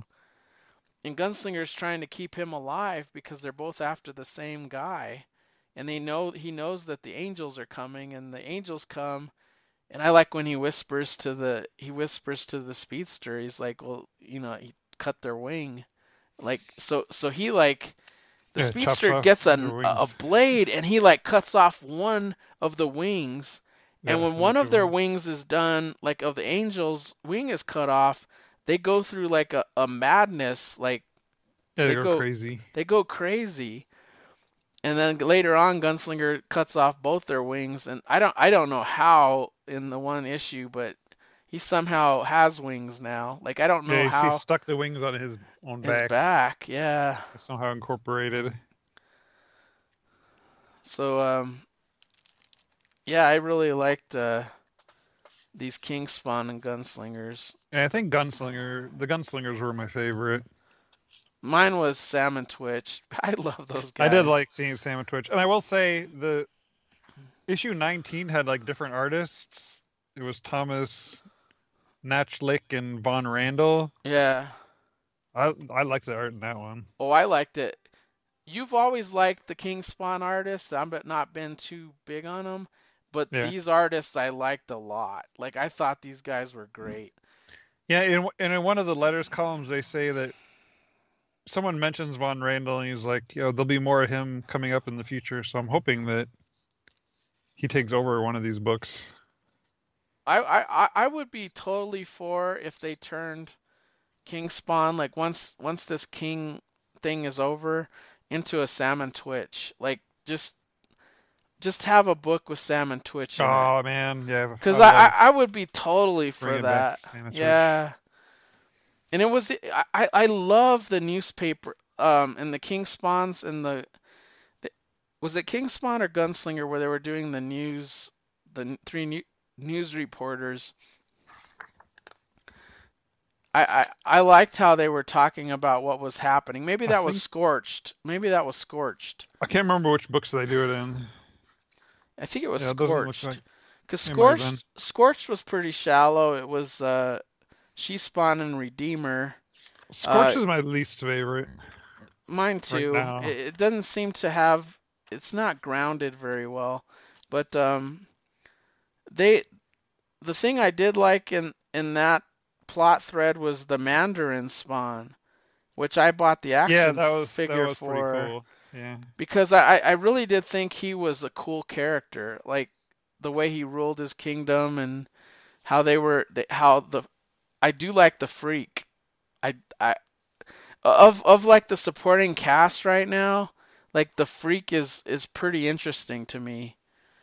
Yeah, Like- he's badass. His motivations and like what he's doing and he doesn't even like Spawn and he's he's like choosing to be with his enemy to fight his enemies kind of thing and I, I, I, like that. I like that a lot. And that that's the part of the Scorch that I, I, I do like. I like I like the Mandarin Spawn. I like that they confronted him. I like the Mandarin Spawns. They brought those two guys back. Like I well, forget. Mandarin Spawn, he's like bringing demons in to fight, and whoever survives, like he wants the strongest to be on his team.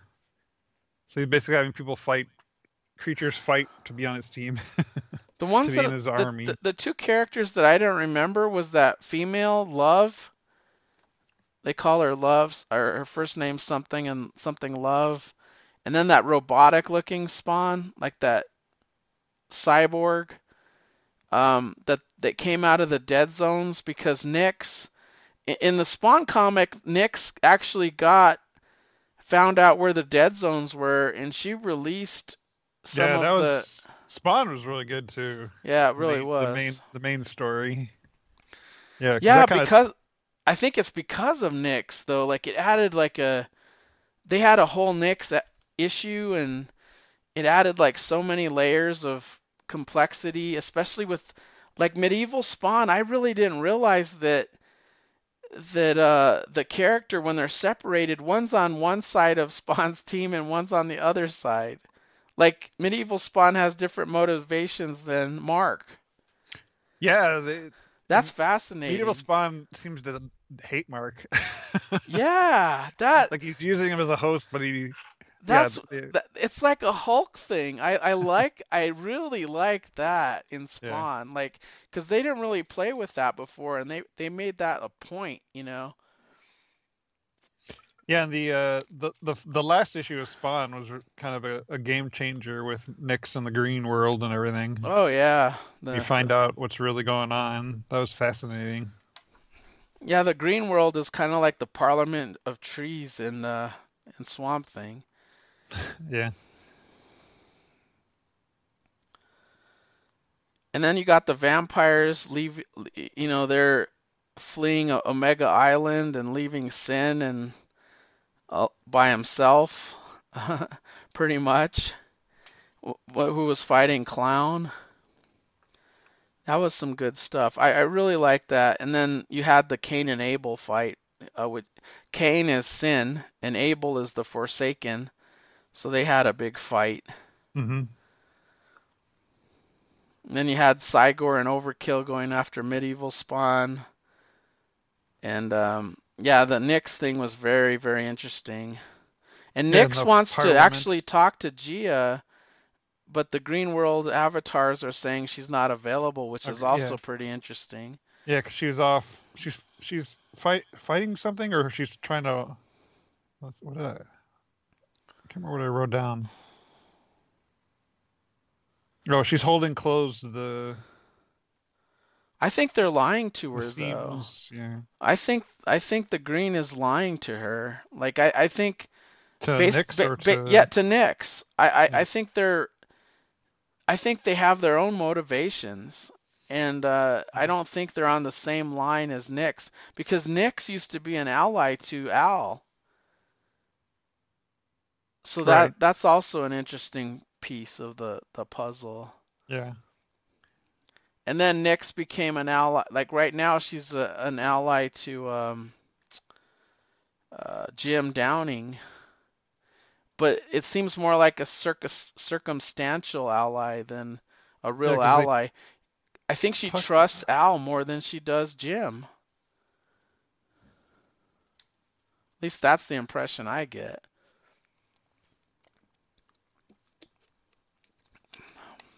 But I, I this the Spawn book seemed to have picked up. I don't I don't know if they they felt like they were stirring around like plot threads and they were moving the needle, but it seems like things moved a lot in these three Yeah, issues. especially at the end. I think the the stuff with the guy was big, and then the uh, in uh oh in King Spawn there was a big reveal at the end of of twenty, yeah. and then where did Gunslinger end off?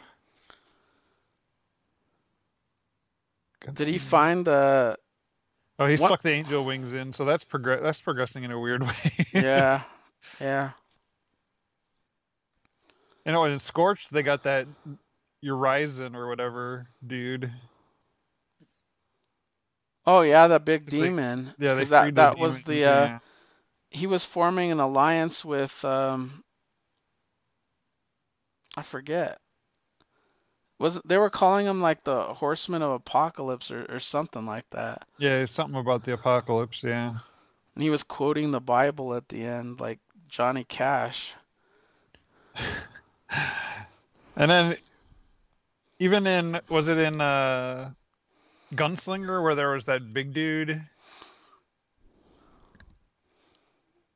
Gun- Gunslinger had that big angel, Yeah, the big angel guy. but I thought he got his wings cut. Like I thought all of them did. I don't know if he did. But there were more angels on the way. Like that's that was like the first batch of them. Right. Well, that's why I told the speedster to get get the hell out of here. Yeah. there's more coming. Well, I thought Gunslinger was I thought something was gonna happen to him because he was outgunned. And then he went into like this this frenzy mode, like where he just lost his shit and started going nuts and cut the rest of their wings off. Cause they they they, they make the- it they, they make it a point to say that Gunslinger is the weakest of the spawns. Oh, yeah, I guess he did take down. I guess he did take down the big dude. I think that's probably the wings he has. I think those are the wings he attached to his back. I don't know how he attached them, but they, they look like they're whatever he did, they look fused to his body now because they're big ass wings. Oh, can I just say, man, Brett every every issue Brett Booth impresses me more. Yeah, I I, I, I really would like to see though because I think it, it definitely looks like Brett Booth, but I could see the inkers doing stuff too. So like Yeah. he ha- he had like if you look at Gunslinger, he has different inkers.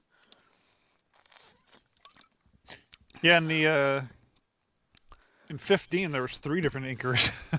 But but prop but props to the inkers because what what like an inker could start to turn something into his Yeah. own. Like I think I like in 17. Let me see if 16 was the same. Yeah, in 16 and 17, Ad- Adelso Corona did the inking. I think he's a real. I think those two are really good. well, I think the match guy the guy that they kept and they started crediting is the guy they want Yeah. because usually they don't credit the inkers on the cover. Oh no, yeah, on the cover.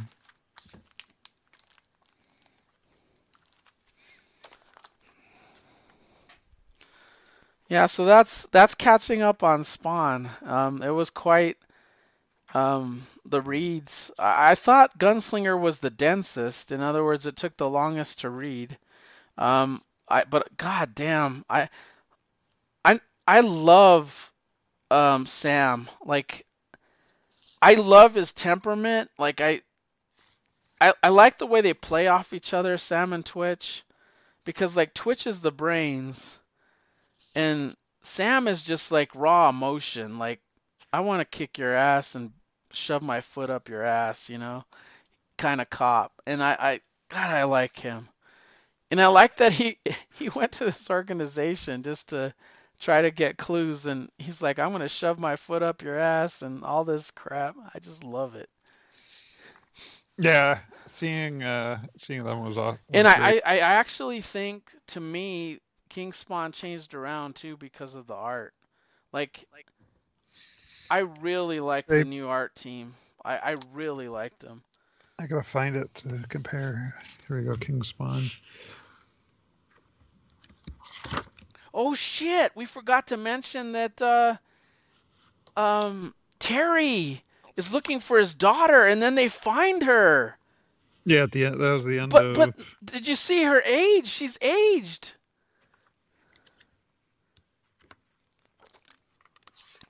It's crazy. She's not a little girl anymore.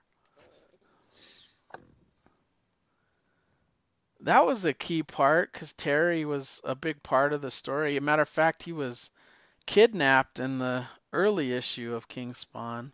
hmm And I like how he got away from his captors. He like slams, he like kicks the emergency brake, and that one guy just goes flying through the goddamn windshield. Oh, Terry, yeah, yeah, when he escapes those two guys that captured him. Yeah. I really, I, I don't know if it was in the mood for like a story change, but to me, the King Spawns felt like they vectored away from the main thread a little bit. And I, I just liked it a lot because I just Yeah, think this too. organization has like a horror vibe to them. Like it's got like a creep factor that is very interesting. And they're wealthy. They're incredibly wealthy. They like threaten Terry like, "Oh, we'll just go after your family." You know, like we're we don't care. Like we're I, I like how they like push their power around. Like you can't stop us. Mm-hmm.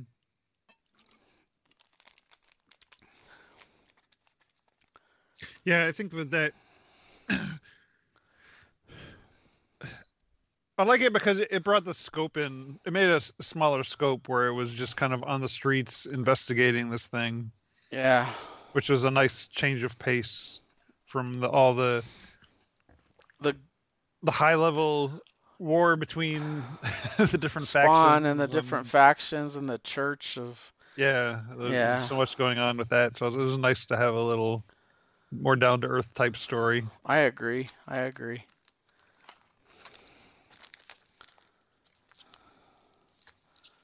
So um And Scorched, yeah, Scorched. I I like the stuff on with the Mandarin the best out of the Scorched. I like the, the the visual depiction of his art too, like when they draw the Mandarin. Like Yeah, he's like Mandarin's cool. scrawny. He's like skeleton like type weird.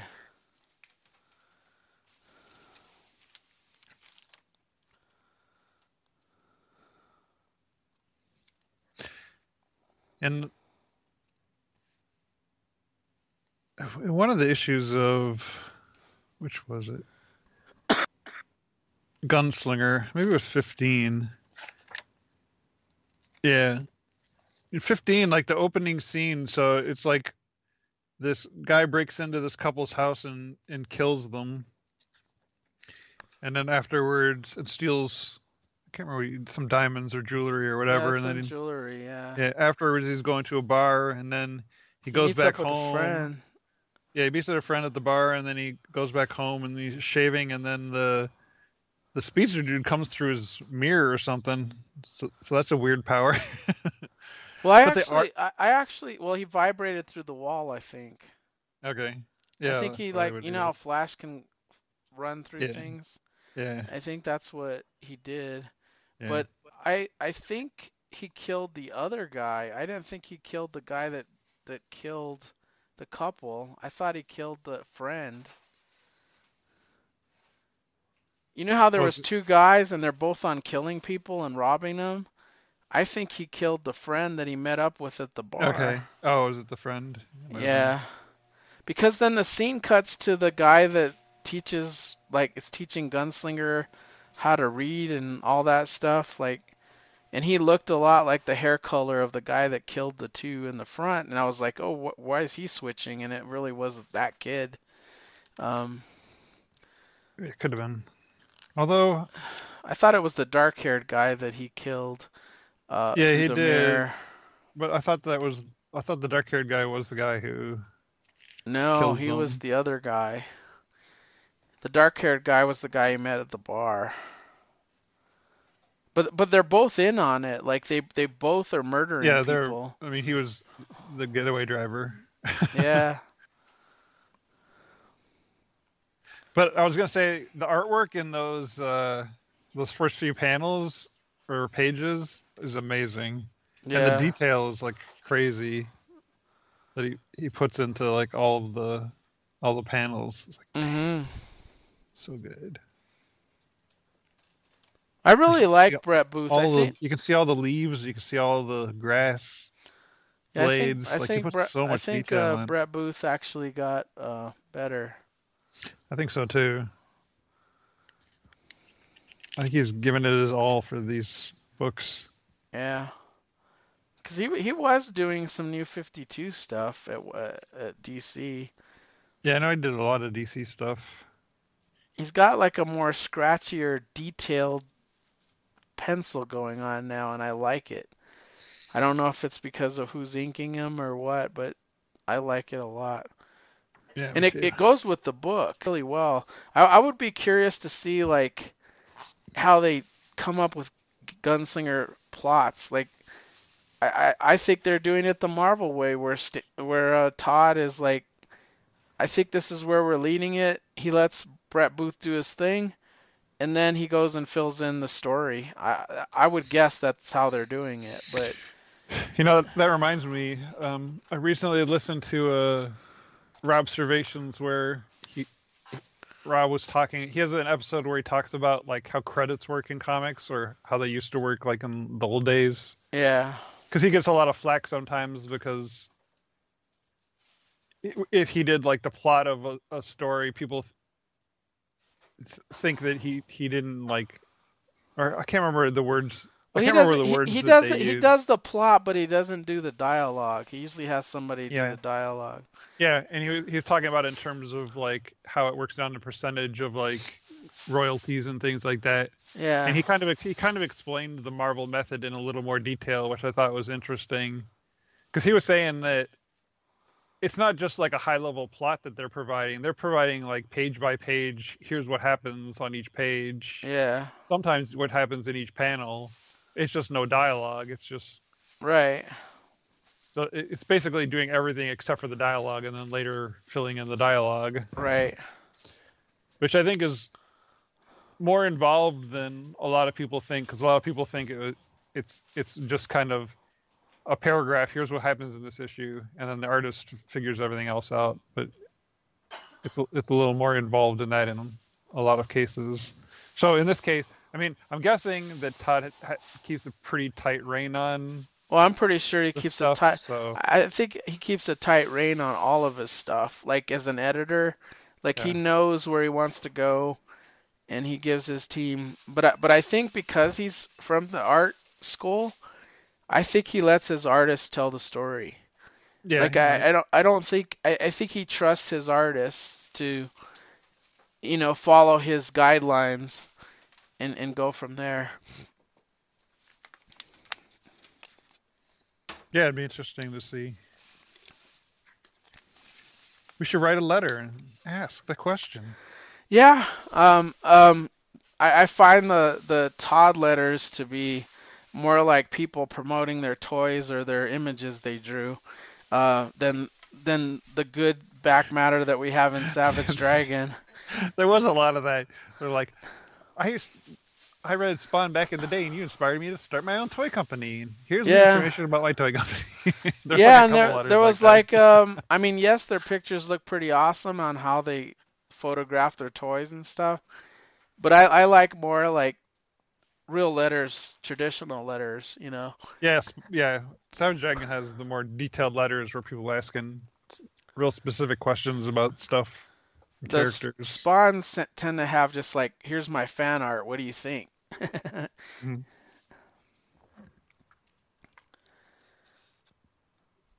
There are Sam and Twitch toys that they're advertising on the that I wouldn't mind I wouldn't mind getting.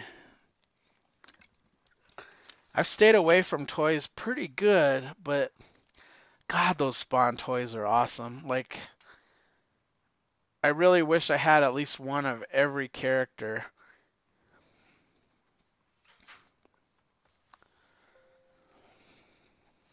That's a lot. Yeah, I I just wish I would, but I what am I gonna do with them? Like I that's when I start asking myself exactly. questions, you know.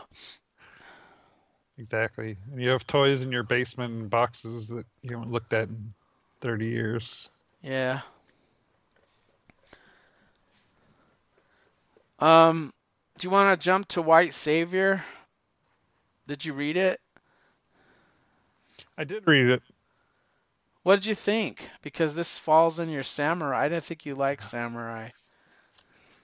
I don't like samurai. Yeah. I thought this was okay. I liked it a lot more than notes. I liked it a lot more than you did. I uh I like the main character uh quite a bit. I I I like the art a lot. Um by Eric Nguyen. It's written by Eric Nguyen and Scott Ber- Burman and the art is by Eric Nguyen. And um I know you didn't you're not a samurai fan. I kind of am. Um but I'm not as big as like Ed Moore. Like Ed Moore loves the Japan history of everything, like Usagi the Yojimbo or any comic that I like run across, like even if it's Mhm. Star Wars and it has like a samurai bend to it or uh, Japan type bend to it, I, I I immediately contact him and say, "Did you check this out?" Um, like Hitomi, like I I talked to Ed and I said, "Did you see this?" And he said he liked it a lot. But um, this one I, I liked a lot. I thought the humor beats were good. I thought the the story like Yeah, it his an gra- interesting co- gra- concept. yeah, his grandfather, like I loved how his grandfather was trying to tell him about the white savior and he's like, I don't give a shit, you know, I I, I like how he finds this girl that uh yeah, and that's in the present day. yeah, the present day stuff was really good. I I I like the art. Like this gang was like gonna they were mugging a girl and then he he looks like he comes up with like he takes off his uh helmet and he just beats he like clocks this guy on the nose and it looks like he breaks his nose and these guys just run away and he's like are you okay and she goes i'm fine and all this stuff but she steals his wallet as she takes off and later on at he's with his muscle bound gym buddy at the Well, she she takes off with the guys he beat up, so they were working together. Yeah, they were in the car. He sees them drive by and they were working together. I like how they show the guy. I like he draws the guy with the nose, like he's still holding his nose Just in. holding his nose. yeah. and she's in the back seat and uh, she takes off, but later on he runs into the girl at the restaurant and uh, sort of chases her down and that's when he like it gets really weird because he like flips into the uh, alternate world where the samurai are fighting. hmm And I, I I like how it makes it look like, even though he's Asian, that he, I I thought he would be the white savior, like I thought he was the character, but the white savior is that other guy that his grandfather was Right. telling him about. Yeah, he. Well, he he goes to feudal Japan, and he's like in the middle of this like battle, trying to save him, trying to protect himself, and he ends up. I can't remember how he got out of the situation.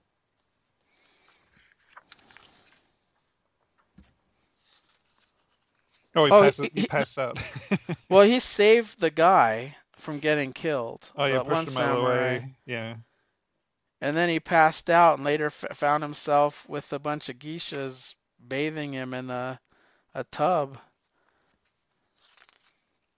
And then he meets the white savior, Yeah, who's a, a drunken. who turns out to be yeah,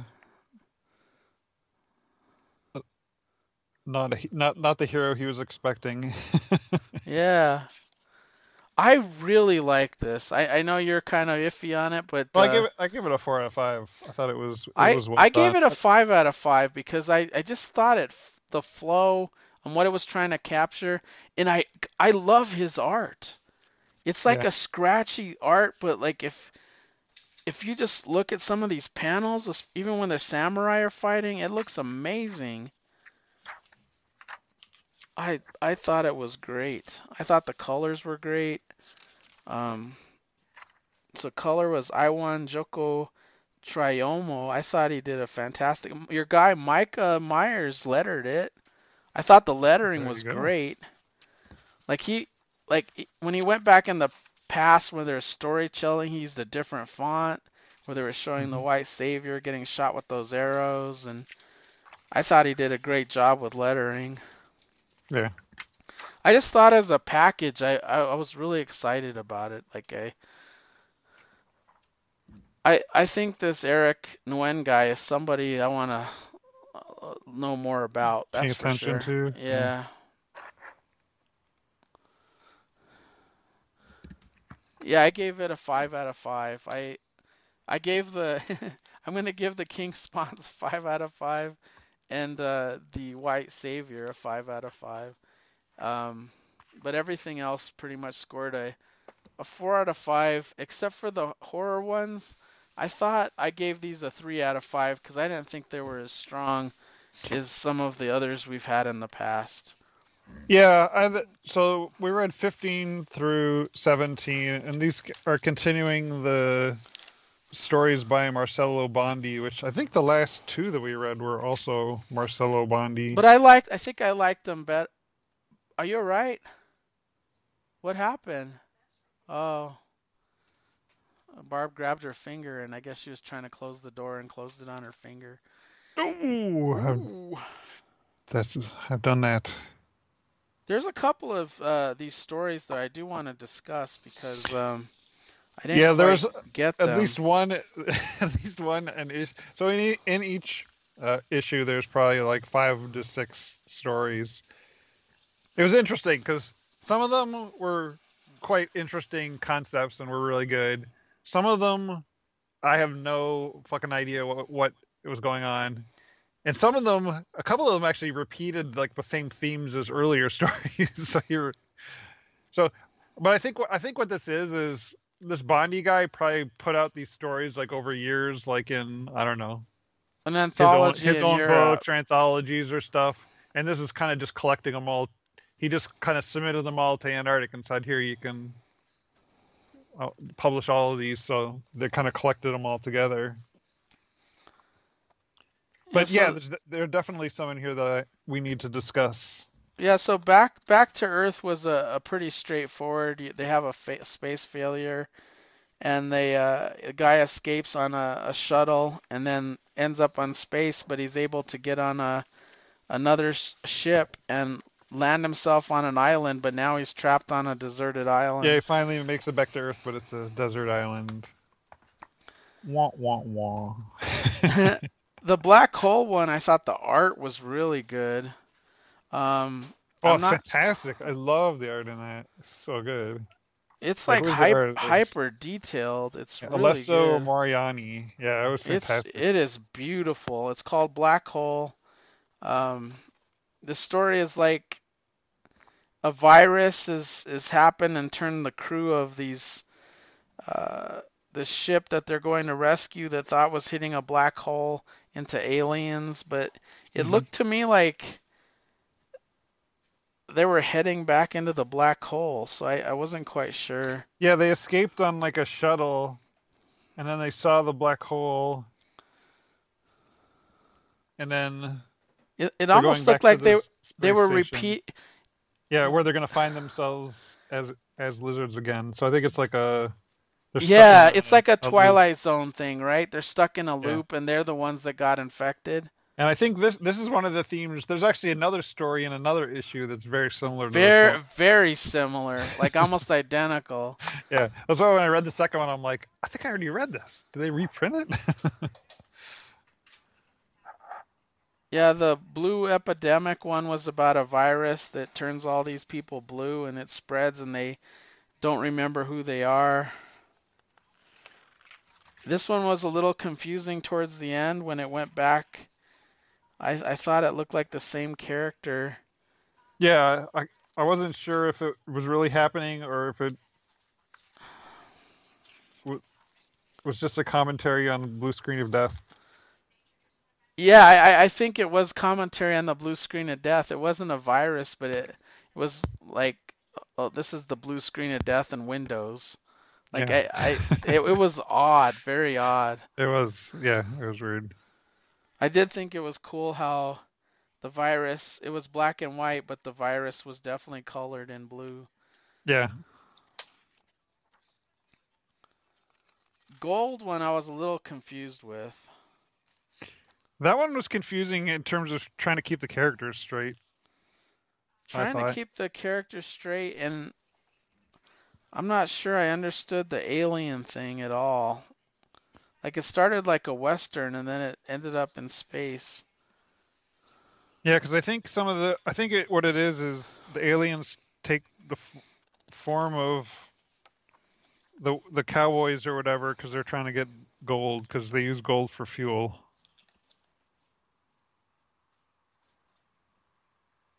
The next story, Headstone, very simple, but again, the art by Matteo Gallardini was really awesome. Like his art was beautiful. Yeah, I agree. Damn, it's about a girl that's there at a tombstone basically for her husband, and he's there watching.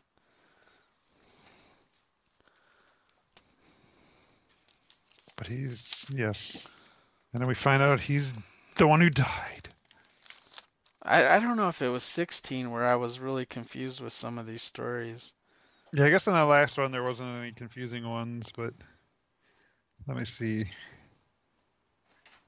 Well, the first one's a freak story. That was pretty straightforward. Yeah, and you like freaks. I do like freaks. And it went into the western where they were uh, the freak show was attacked by Native Americans, which were really weren't were Native Americans. They were Union soldiers. yeah, jerks. Yeah. Serial killer was was pretty straightforward. It was an interesting uh, I had a play question on- that one. Is, That's- is that- the detective the werewolf? Yeah, yeah. Okay. That's the whole thing. Look at his sideburns. That's how you tell through the art. Oh, was it the sideburns? Yeah. Because I, I kind of figured it, but I was like, it doesn't really say anywhere that.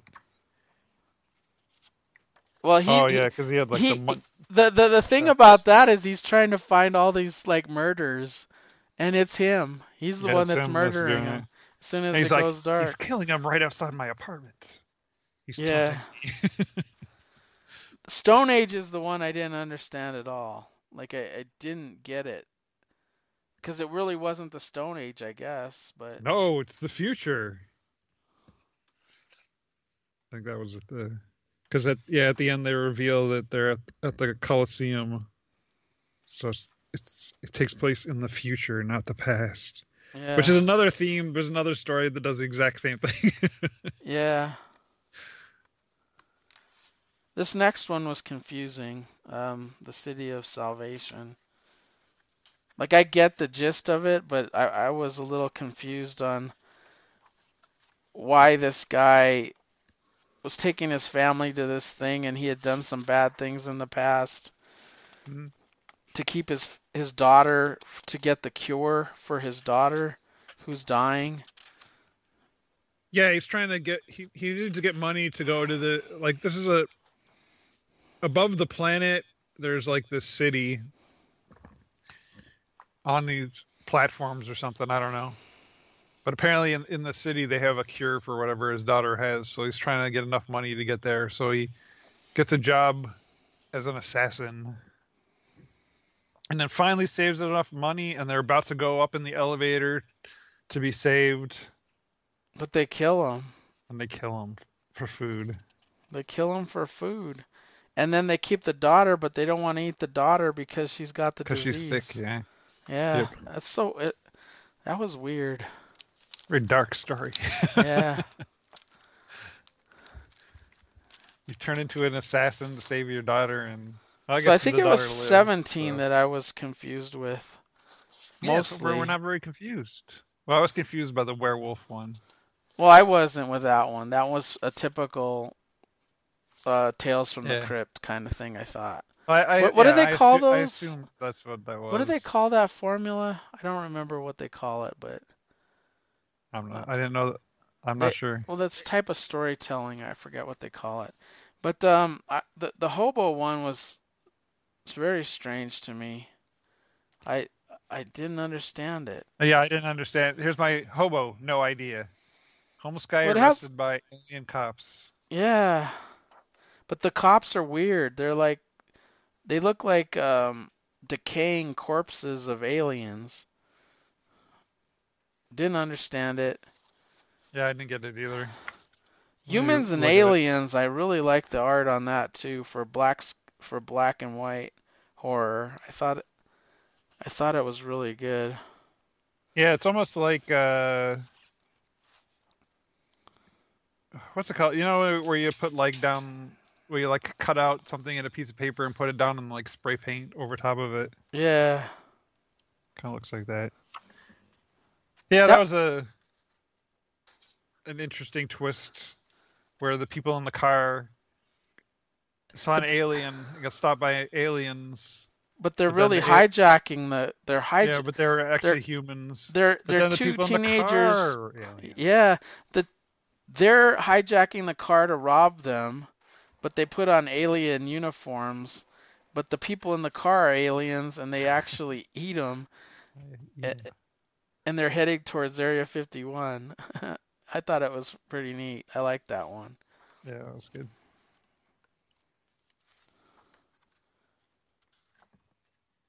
This one was that black hole thing that was repeated again. Yeah, And that- this the is next one, Space Enigma. Yeah, Space Enigma's the black hole story again. Just a different way of telling it, right?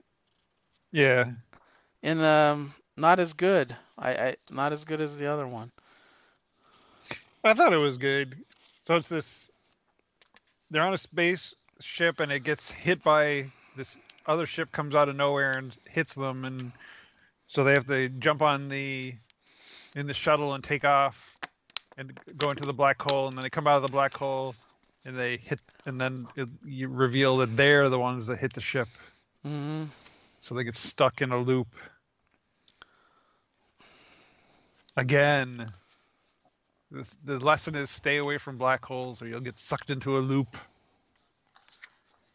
I like the art though. Yeah, that that's another kind of uh, black and white magazine type style art. Really Yeah, dark, uh, heavy black yeah heavy dark tones. Yeah. But the facial features and stuff really well rendered. yeah for sure yeah i like the art in that one Supplies, um, as a guy gonna get robbed while he's taking supplies to an area, um, which looks like a nuclear bomb went off and killed everybody, and they're trying Yeah, that to survive the- in the future. repeating theme yeah you think it's in the past but it's the future Yeah.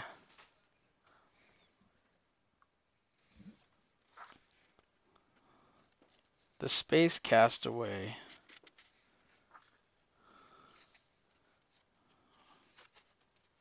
This one I was confused with.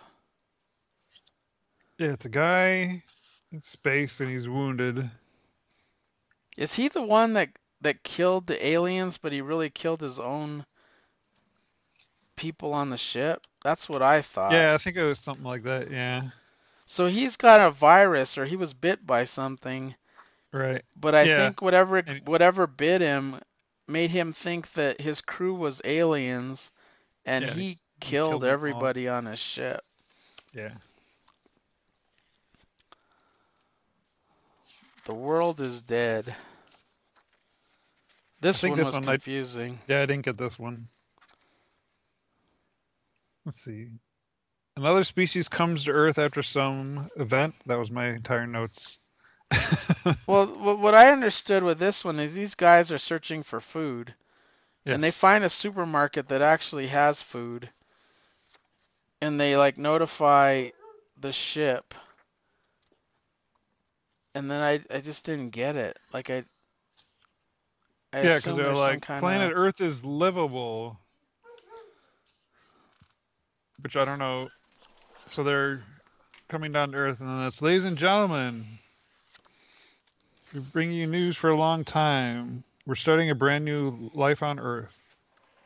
I, I, I honestly have no idea. Yeah. The exile that forced us to wander through many planets looking for a new home has ended. I don't, is it just people who came to Earth and after after an apocalypse on Earth, and now they're going to move on Earth? Don't know. Yeah, Something like that. Time travel was pretty simple. It's about the guy guys in, trying to invent time travel, and uh, they're not having much Oh success. yeah, that was a good one. But then, yeah, his uh, well, he go- he wanted to go back. Yeah, they're evaluating time travel, and then his his it was his wife, I think. Yeah, was they called him with his wife saying your wife died or something, Yeah, right? your wife died, so he's like, "Oh shit, I gotta go back in time and stop this from happening." So he goes back in time, and he sees his wife, but she's he sees that she's with another dude, And he kills her. so he pushes her in the car. Uh, that was fun. so it's almost like he just ended up back where he was. I think like he's the Yeah. one that killed the call in the first place. Yeah. So instead of saving his wife, in the he went to the past to try and save his wife, and decided that he didn't want to save his wife. The next one I don't understand it other than I wonder if it was trying to make us think they're going after a alien and they're all aliens, lizard people. Yeah. Let me. I forgot there was sure. even another story, but I didn't understand. I didn't understand it. Oh yeah, this one. He sure he this guy likes li- lizard people, doesn't he? Yeah, he does. The lizards and black a lizard holes. running around. He gets shot by drugs, taken into the truck, and then the police take off their helmets, and they're also lizards. And then they go somewhere, and then I don't know. There's peop there's crowds of people, and then there's a city. Yeah. I have no idea what that was. Not even a clue. As an anthology, I gave it a three out of five, but I, there were some four out of five. I thought stories in there. There, there was, Yeah. there was, there was like four or five I thought were really, really good. Yeah, I- there's I- some good art in there. Some I think, I think so- they're pretty effective though for given like we're going like five to six pages. Uh, you know, a story. Uh-huh. I, I yeah, think there's only so much you can well, do. well, yeah, I think they're well told for for the content that it is. But uh, we've seen better, and um, hopefully in the next issue we'll get that Jabberwocky. yes, next issue is two. Jabberwocky Part Two. I've been waiting so long. Yeah, I've been waiting so long. I thought we At would least- run into it into this one, but I know, I thought so too. At least we did have, uh, what's his name? David Hutchison. Is that his name? Yeah, David Mhm. Hutchison covers on a couple of these issues, so that was good. Yeah. I think Jabber- that covers everything. I think so. So a marathon of spawns and horror comics, and we just have to think about what we need to cover next time. And I, I really didn't plan ahead to throw any ideas out. I have no plans. So we'll just uh, try to come out with ideas throughout Well, we week. can do an Antarctic. We just got to rotate. Um, we're what are we Whatever. behind on? Ex- well, exciting. we're real behind on, right? Yeah, I don't think we've done exciting in a while. Or planet? Did we do planet? Let me. I'm not sure. It'll be interesting to do Planet comics because most of the sci-fi horror was, you know, sci-fi. Well, Um, let's see. Last I read, Planet comics we read number seven. excite. There's exciting. Where's Planet? Planet comics. This is not updated properly. We left off with number seven, and it's already on. Seven. Wow, it's already on 15. So maybe we should go there. Let's do that. Well, let's do that. We'll do Wait, 8, a 9, and planet. 10. Wait, planets? Oh yeah, seven. We'll do 8, 9, and 10. Yeah, that's good.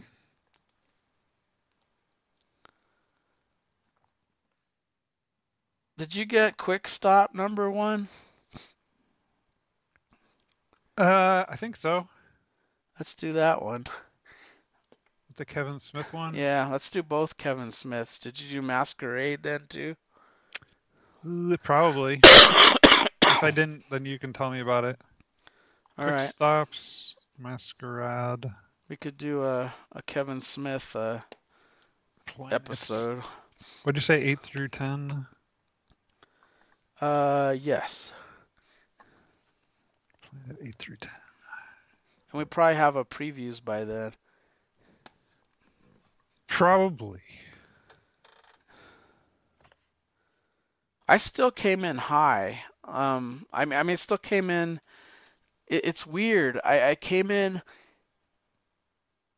around the 800 mark, which I've been pretty much at 700, 800. But I I really cut a lot of indies, and I I think that the DCs must have just had enough to move it above because there wasn't any really high priced. I think the highest priced item I got was a threshold bundle, you know, like Uh-huh. so I man, I can't figure out like either well, I, I know a lot of scouts are like 4.99 now. I don't know if you noticed in Aftershock, but Aftershock is not even present Yeah, in the latest book, don't they? previews. Well, it's weird oh, really? because after well they have one book, but it's the the Steve Orlando book. I'm not getting it. Right. So Yeah, th- this AW, me, AWA got like Okay. down to nothing, and Aftershock gone down to nothing. So I'm trying to figure out where the growth is, and I, I Antarctic Press has, I think, added a couple. they did, but they added like two. So, Yeah. Uh, but I'm pretty happy with that, and I'm pretty much reading it. So, I'm yeah, you're. Zenescope is like sitting- flatline. They pretty much have the same like five books every month. Yeah, they don't seem to be expanding. So it has to be in Scout or Source Point or Vault. Vault is pretty stagnant. They they they they're usually like five books or four. So I God I don't know where it's growing. Has to be in the DC and Marvel, even though I've been really but but I backed out a lot of my image on the uh um the previews. Yeah. Like I didn't get a lot of number ones in this last batch because I, I thought reading the descriptions there was already something that fell into something that I was already sort of reading. Yeah. Not sure. Mine was a little high, not too bad. I think mostly because there was a few trades I got. There was a couple of trades I really wanted to get, but I ended up taking them out to lower the cost. Yeah. Yeah, I was. I did a pretty good job of keeping close to my budget. I so- wanted that Fair Square one and I took it out because it was like, I don't know, 14, 15 bucks. But um there there was a couple that that I had on my list and I sort of went and said, "Oh, the cost is a little too high. I got to bring it down." And uh, I I made some cuts and I wasn't happy with the cuts I made, but I I did. Yeah, I, likewise. There's there's a couple that I kind of I wish I had put in, but I had to bail on. Because I, I think I hit over 900 and I was like, what the hell? I got to come back down to where I've been. And um, I cut a bunch of stuff. and I, I really need to look at it because I I didn't have any like high priced uh, items, so. And there was a couple of trades I think I was getting in DC like that I wanted, and I took them out, and um just to drop it, and I brought it back. I brought it back down a hundred bucks, but hmm That's good. and there there was several ones that weren't too expensive, but they added up. So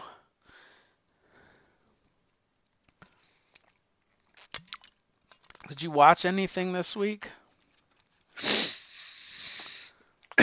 Uh, what am I watching? Anything? No, I've, I've been trying to find something to watch. I need to. I haven't like, done the elliptical in almost two weeks, so Oof. I haven't been able to to walk. I have been taking Harley, but man, though that mile walk is just freaking exhausting. I I haven't even been going on the mile and a half one. I've been taking the shortcuts, but uh, yeah, I'm still winded. I've been doing my walking, but I'm just I'm still watching the Extraordinary Attorney Woo. And that's you're liking that? I like it. I don't know. I, I like Korean stuff now. Okay. I'm into the Korean. And I'm into watching Shows. stuff that that I watched a long time ago, but I don't remember too well. Yeah. But um, more like uh, my Sly Stallones and Arnold's and all those kind of muscle-bound, brainless activity. Action. Peck stuff. I really liked a, a 48 Hours. God, I, I- I just remembered I, how much I liked that movie. And it's it's a lot of it's nostalgic, but uh, Yeah. It it is really good for me. I I must have seen that guy thing like 10 times when I had HBO and um just watching it again like I was like I really like this movie. But I was trying to find something last night to watch and I couldn't find anything and I was going through a lot of the apps for me and Barb to watch. Mhm. Um oh, did you know that the the new uh M. Night Shyamalan movie is on Peacock. I watched it already at the theater, but you might want to watch it. Which one is it? Uh, something about the cabin. I don't remember. Let me go to Peacock. They'll probably be. I haven't seen it, but they'll probably put it in my face. Yeah, Real Housewives? That's not it. Knock in the Cabin? yeah, that's it. Okay. I will. I'll add it to my list. We watched right, Devotion. Added. That was a good uh, Korean War, um, which, which is one of the wars I don't know a lot about. Um, a good a good movie. I, I really liked it. It What's started it called? um, Devotion? Devotion. It's about some uh, Navy fighter pilots, but it's really cool because they're like the old school planes fighting MiGs. So so this is when the Russians had the MiGs, but um, it it was really cool. I, I liked it. It's mostly it's kind of like a love story and a, a racial thing, kind of. It's about a ba- a black fighter pilot and sort of like the dominated uh, white navy, uh, which is all white fighter pilots.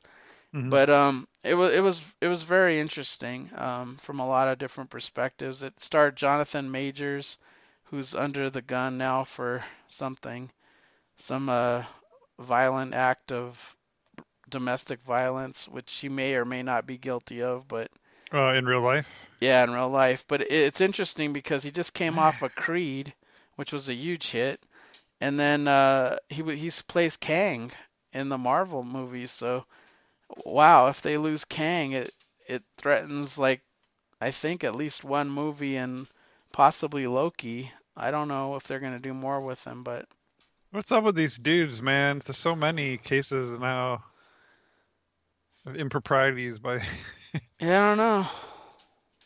like that guy, the Flash guy. Gwyneth Paltrow, uh, skiing over somebody. Have you heard about that? I think I But she's claiming, uh, like I don't know what's happening there, but I, I've listened to part of it.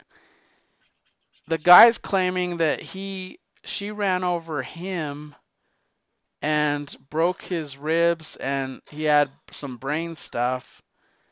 And she's claiming that he did it to her, and then's doing this to take her money.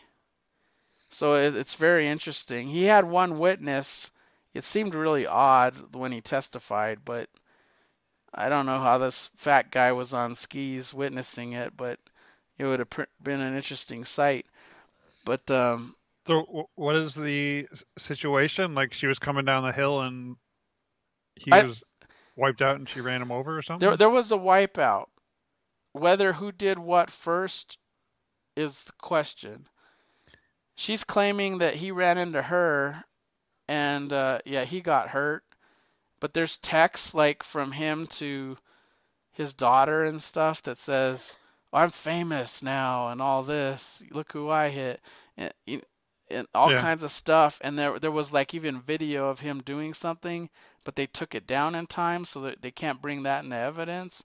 And it's it's very I- I didn't questionable. I didn't know that you could sue someone for uh, and, and when two skiers collide.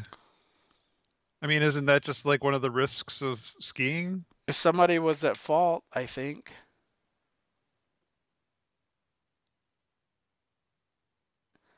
She's she's claiming he's I mean, if you do it to- intention, if you do it intentionally, but I mean, if it's an accident, then Well, it's like a car accident, right? You don't intentionally. yeah. But if you get in a car accident, and someone gets hurt, you don't go to jail. You could for involuntary manslaughter. But only if, yeah, I guess if you're Well, an incident happened where where a coworker that I worked with, she was a tester. I don't know if um I, I didn't work with her a lot, but I, I I did like her. She was a good tester. But she was going on this this one-way highway and there was a school bus that stopped, you know, with the stop sign, even though it's a one-way highway, it's out in the middle of nowhere uh, Mhm. in a 55 or 65 speed limit, uh, it stopped. So there were like three cars that stopped for the bus, like you're supposed to. yeah. And this car rammed her, killed her 12 year old daughter, and then eventually killed her because she died like five days later from brain brain injury. I Mhm. think he could be tried for manslaughter because it was not, um, it was careless driving. It Yeah. was an accident because he was probably on his cell phone or something and ran into these guys. right. In that case, yeah, if you hit a stationary object, then you're clearly at fault. Yeah, I don't know the rules of skiing, but I, I just know that. Yeah, but in skiing, uh, yeah. I guess if Well, like if for instance, I could have hurt somebody. I when I first learned to ski, I didn't know. Like I didn't know. Nobody had taught me anything. Uh, I didn't take lessons on how to stop. So like, I I only had watched like Wide World of Sports, and I I saw people skiing, and I was like, okay, I'm just gonna go straight. And I realized I was going like 60 miles an hour, and I'm like, holy shit, I I'm out of Yeah. control. I better just fall down because I don't know how to stop. Yeah. And um, so I, I would just fall down. But what if I ran into somebody? You know, I don't know who's liable, especially Yeah, if they had a actually- ne- there- broken neck or something. You know what I mean? Yeah, it reminds me. My son went skiing. I don't know, but it was earlier in the in the win- in the winter. Well, I guess it's not winter anymore.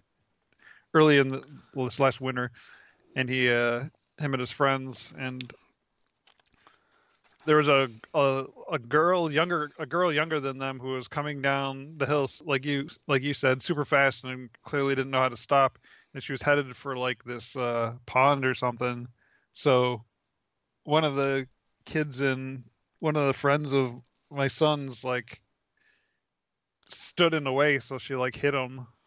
Yeah. But he he did it intentionally to try and stop her. And Th- that's an interesting situation, though. yeah, he got he was he got knocked down. He wasn't hurt. They I mean they took him to the hospital because he hit his head or something, but he he was fine. But yeah, yeah. I mean he's a hero in that situation. Well, it depends on what her damages were, because she could sue. Yeah. It, that's a weird a weird thing. Like you, you you could go in with an intention to help, and it could hurt. Do you know what I mean? Yeah, like sure. if she crashed into the pond, maybe that was a safer. I don't know, but uh, Yeah, and it, and I, I'm not sure if he accidentally got hit or intentionally got or didn't move out of the way. I don't know what the exact situation was. I mean, it was probably a spur of the moment thing for him too, because obviously you didn't know it was going to happen. yeah, But I mean, I just figure in general, there's, I mean, accidents probably happen on ski hills all the time, right? yeah. I, I mean, what I- if someone cuts in front of you and you have to swerve and you end up hitting a tree? Yeah, that's uh, that's. uh, you you sue sa- the person? Well, it's the same. Uh, I guess the same uh, analogy with cars. I, I really yeah, if do. you're yeah, if you're driving and someone pulls in front of you and you swerve and hit a tree, And die. And somebody witnesses it. I don't know. is that other driver at fault? I'm sure some so- lawyers. I, I'm sure some lawyers would take the case. of course. And what would they be charged with? Just Involuntary manslaughter? manslaughter. Yeah. Yeah, I don't know. I'm not a lawyer. I, I never would want to be one. Yes. F- Listeners, do not take any legal advice from Geek Mike and I. brunch. anything we say is for entertainment purposes only and cannot be used, should not be used in a court of law. In a court of law. Do not do not use us. Yeah, do not bring us up and say, well, an episode, whatever, whatever of Geek Brunch, they clearly said yeah. it's not manslaughter.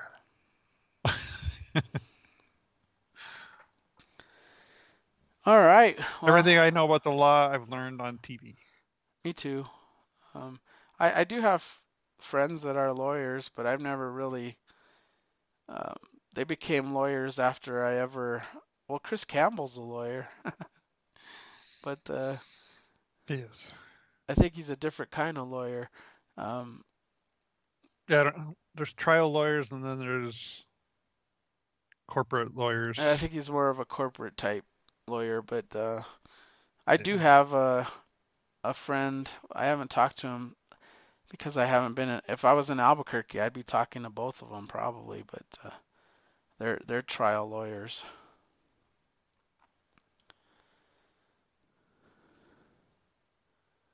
Yep. That would be interesting. Bump Not for me.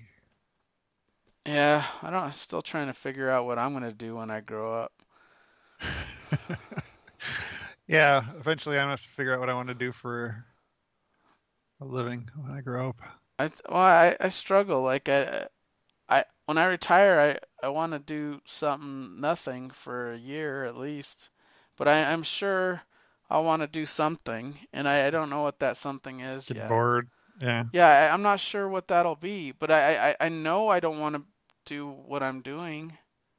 I, like I, I that's why I Mhm. would why would I retire if I gonna continue to do what I'm doing? Like Right. there's like there might be a, a situation where I could be making dual income because I'd have retirement plus whatever income, but I Yeah. I don't want why why why would I leave the workforce if I want to keep in the same field? Like I Right. yeah. Well, and uh, and I mean you can and I can make less and still do okay. Like I could say, well, maybe I just need a job to cover health insurance or whatever, and and I just want to do like some brainless um activity that I can make some money with. yeah. Well, it's a yeah, it's an it's a matter of if you want to do something because you need money, or if you just want to do something because you're bored and you want something to do. Well, I think if I'm bored and I want something to do, I would I would do something that would make comics or like go back to school and learn something.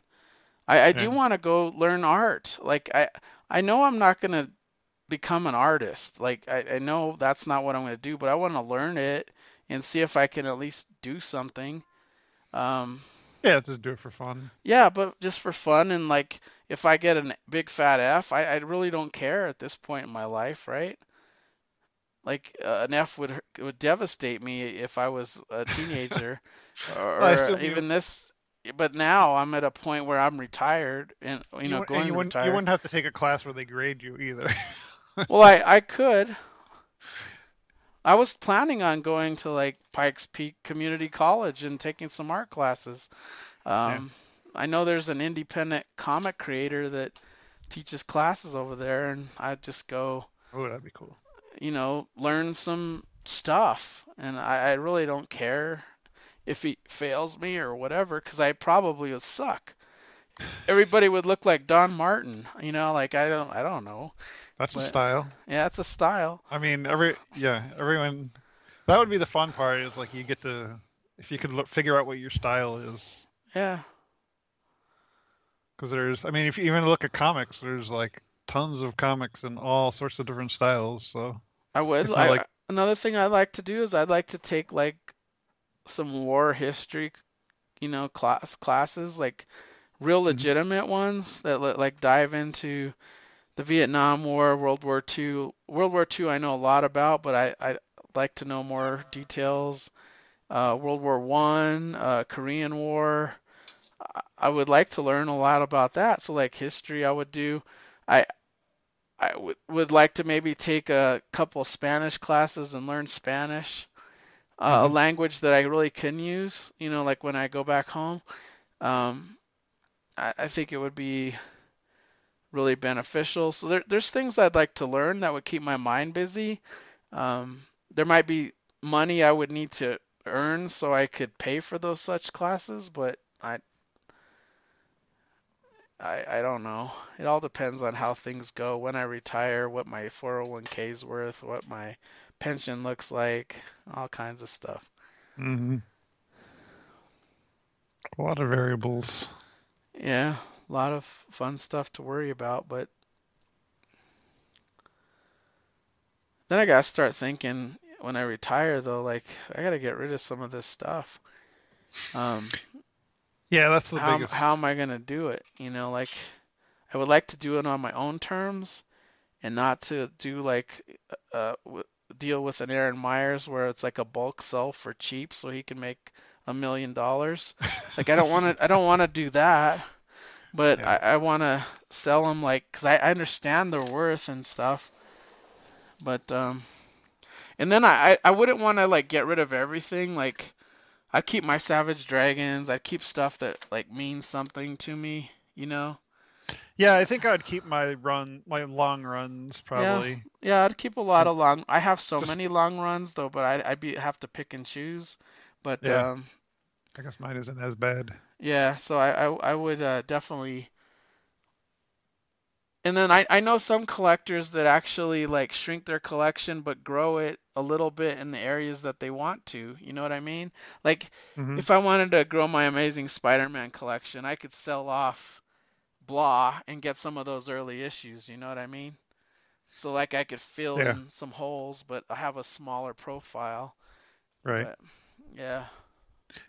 Yep, that is uh, Those guys are those guys talk about that a lot on Bronze and Modern Gods. They have they have they've been having some interesting conversations.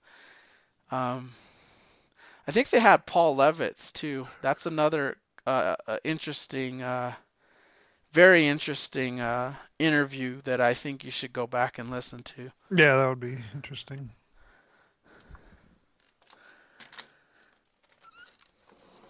But but I think we could wrap this one up so I can take Harley because she's going in and out. She's like, "Why haven't you taken me yet?" And, She's waiting patiently. well, it was 16 degrees out this morning, and I I didn't have the breath. Like when the air is cold and stuff, and I already can't breathe. I uh, have trouble breathing when it's a cold wind and stuff. So. Now now I'll hopefully it warmed up by 10 15 degrees and I can it's 29 degrees right now, so I'm doing good. Well, have fun at C2E2. That's next weekend. Yeah, next weekend. You'll have to uh, Yep, tell us what you pick up and Yeah, Um, hopefully I won't pick up too much stuff because I don't have any room for it. Yeah, either do I, but I'm gonna have fun doing it. I will have fun doing it. That is true. There's still so many areas of like independence that I haven't touched. Like I find some weird shit like I've never seen before.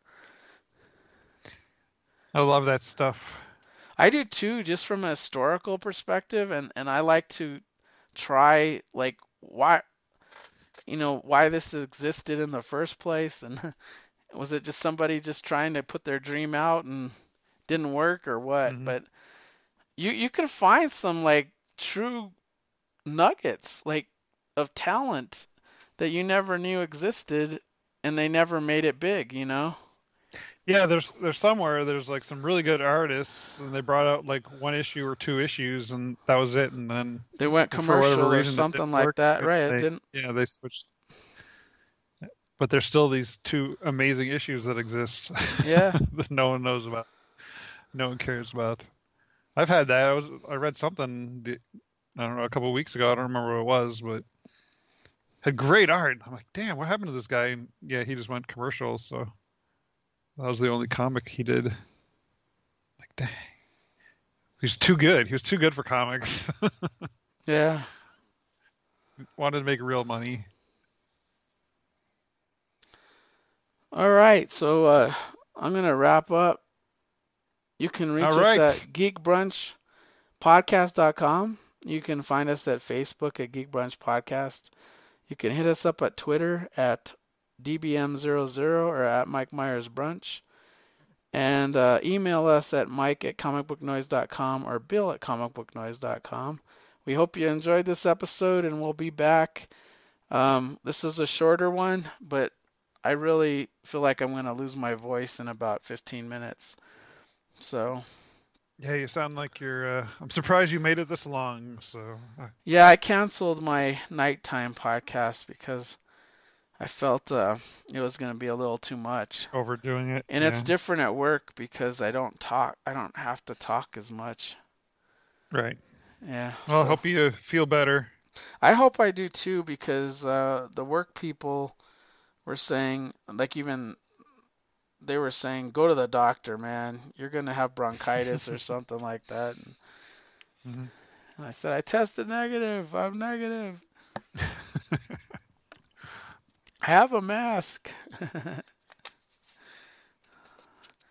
so um, maybe I got a hybrid of uh, Barb's cold and that guy's cold or Maybe. whatever's going around, but. Yesterday yes, yesterday out. was uh, surprisingly a bad day and I, I told barb this like when i was sleeping because she goes to bed really late. I had a good night's sleep man. That was awesome. Like it was just That's good. i was so comfortable and i was actually breathing. Like i could actually breathe which is a incredible hmm thing. You don't realize how important breathing is until you can't breathe Yeah, that's always. You never feel better than after you're done with a cold, because then you're like, oh my gosh, people don't understand how great this is. Yeah. All right. You take care. Have a good time right. at C2E2 and take some notes on what you got because I like to to talk about it for sure. All right. All right. Sounds- See ya. Bye. Bye.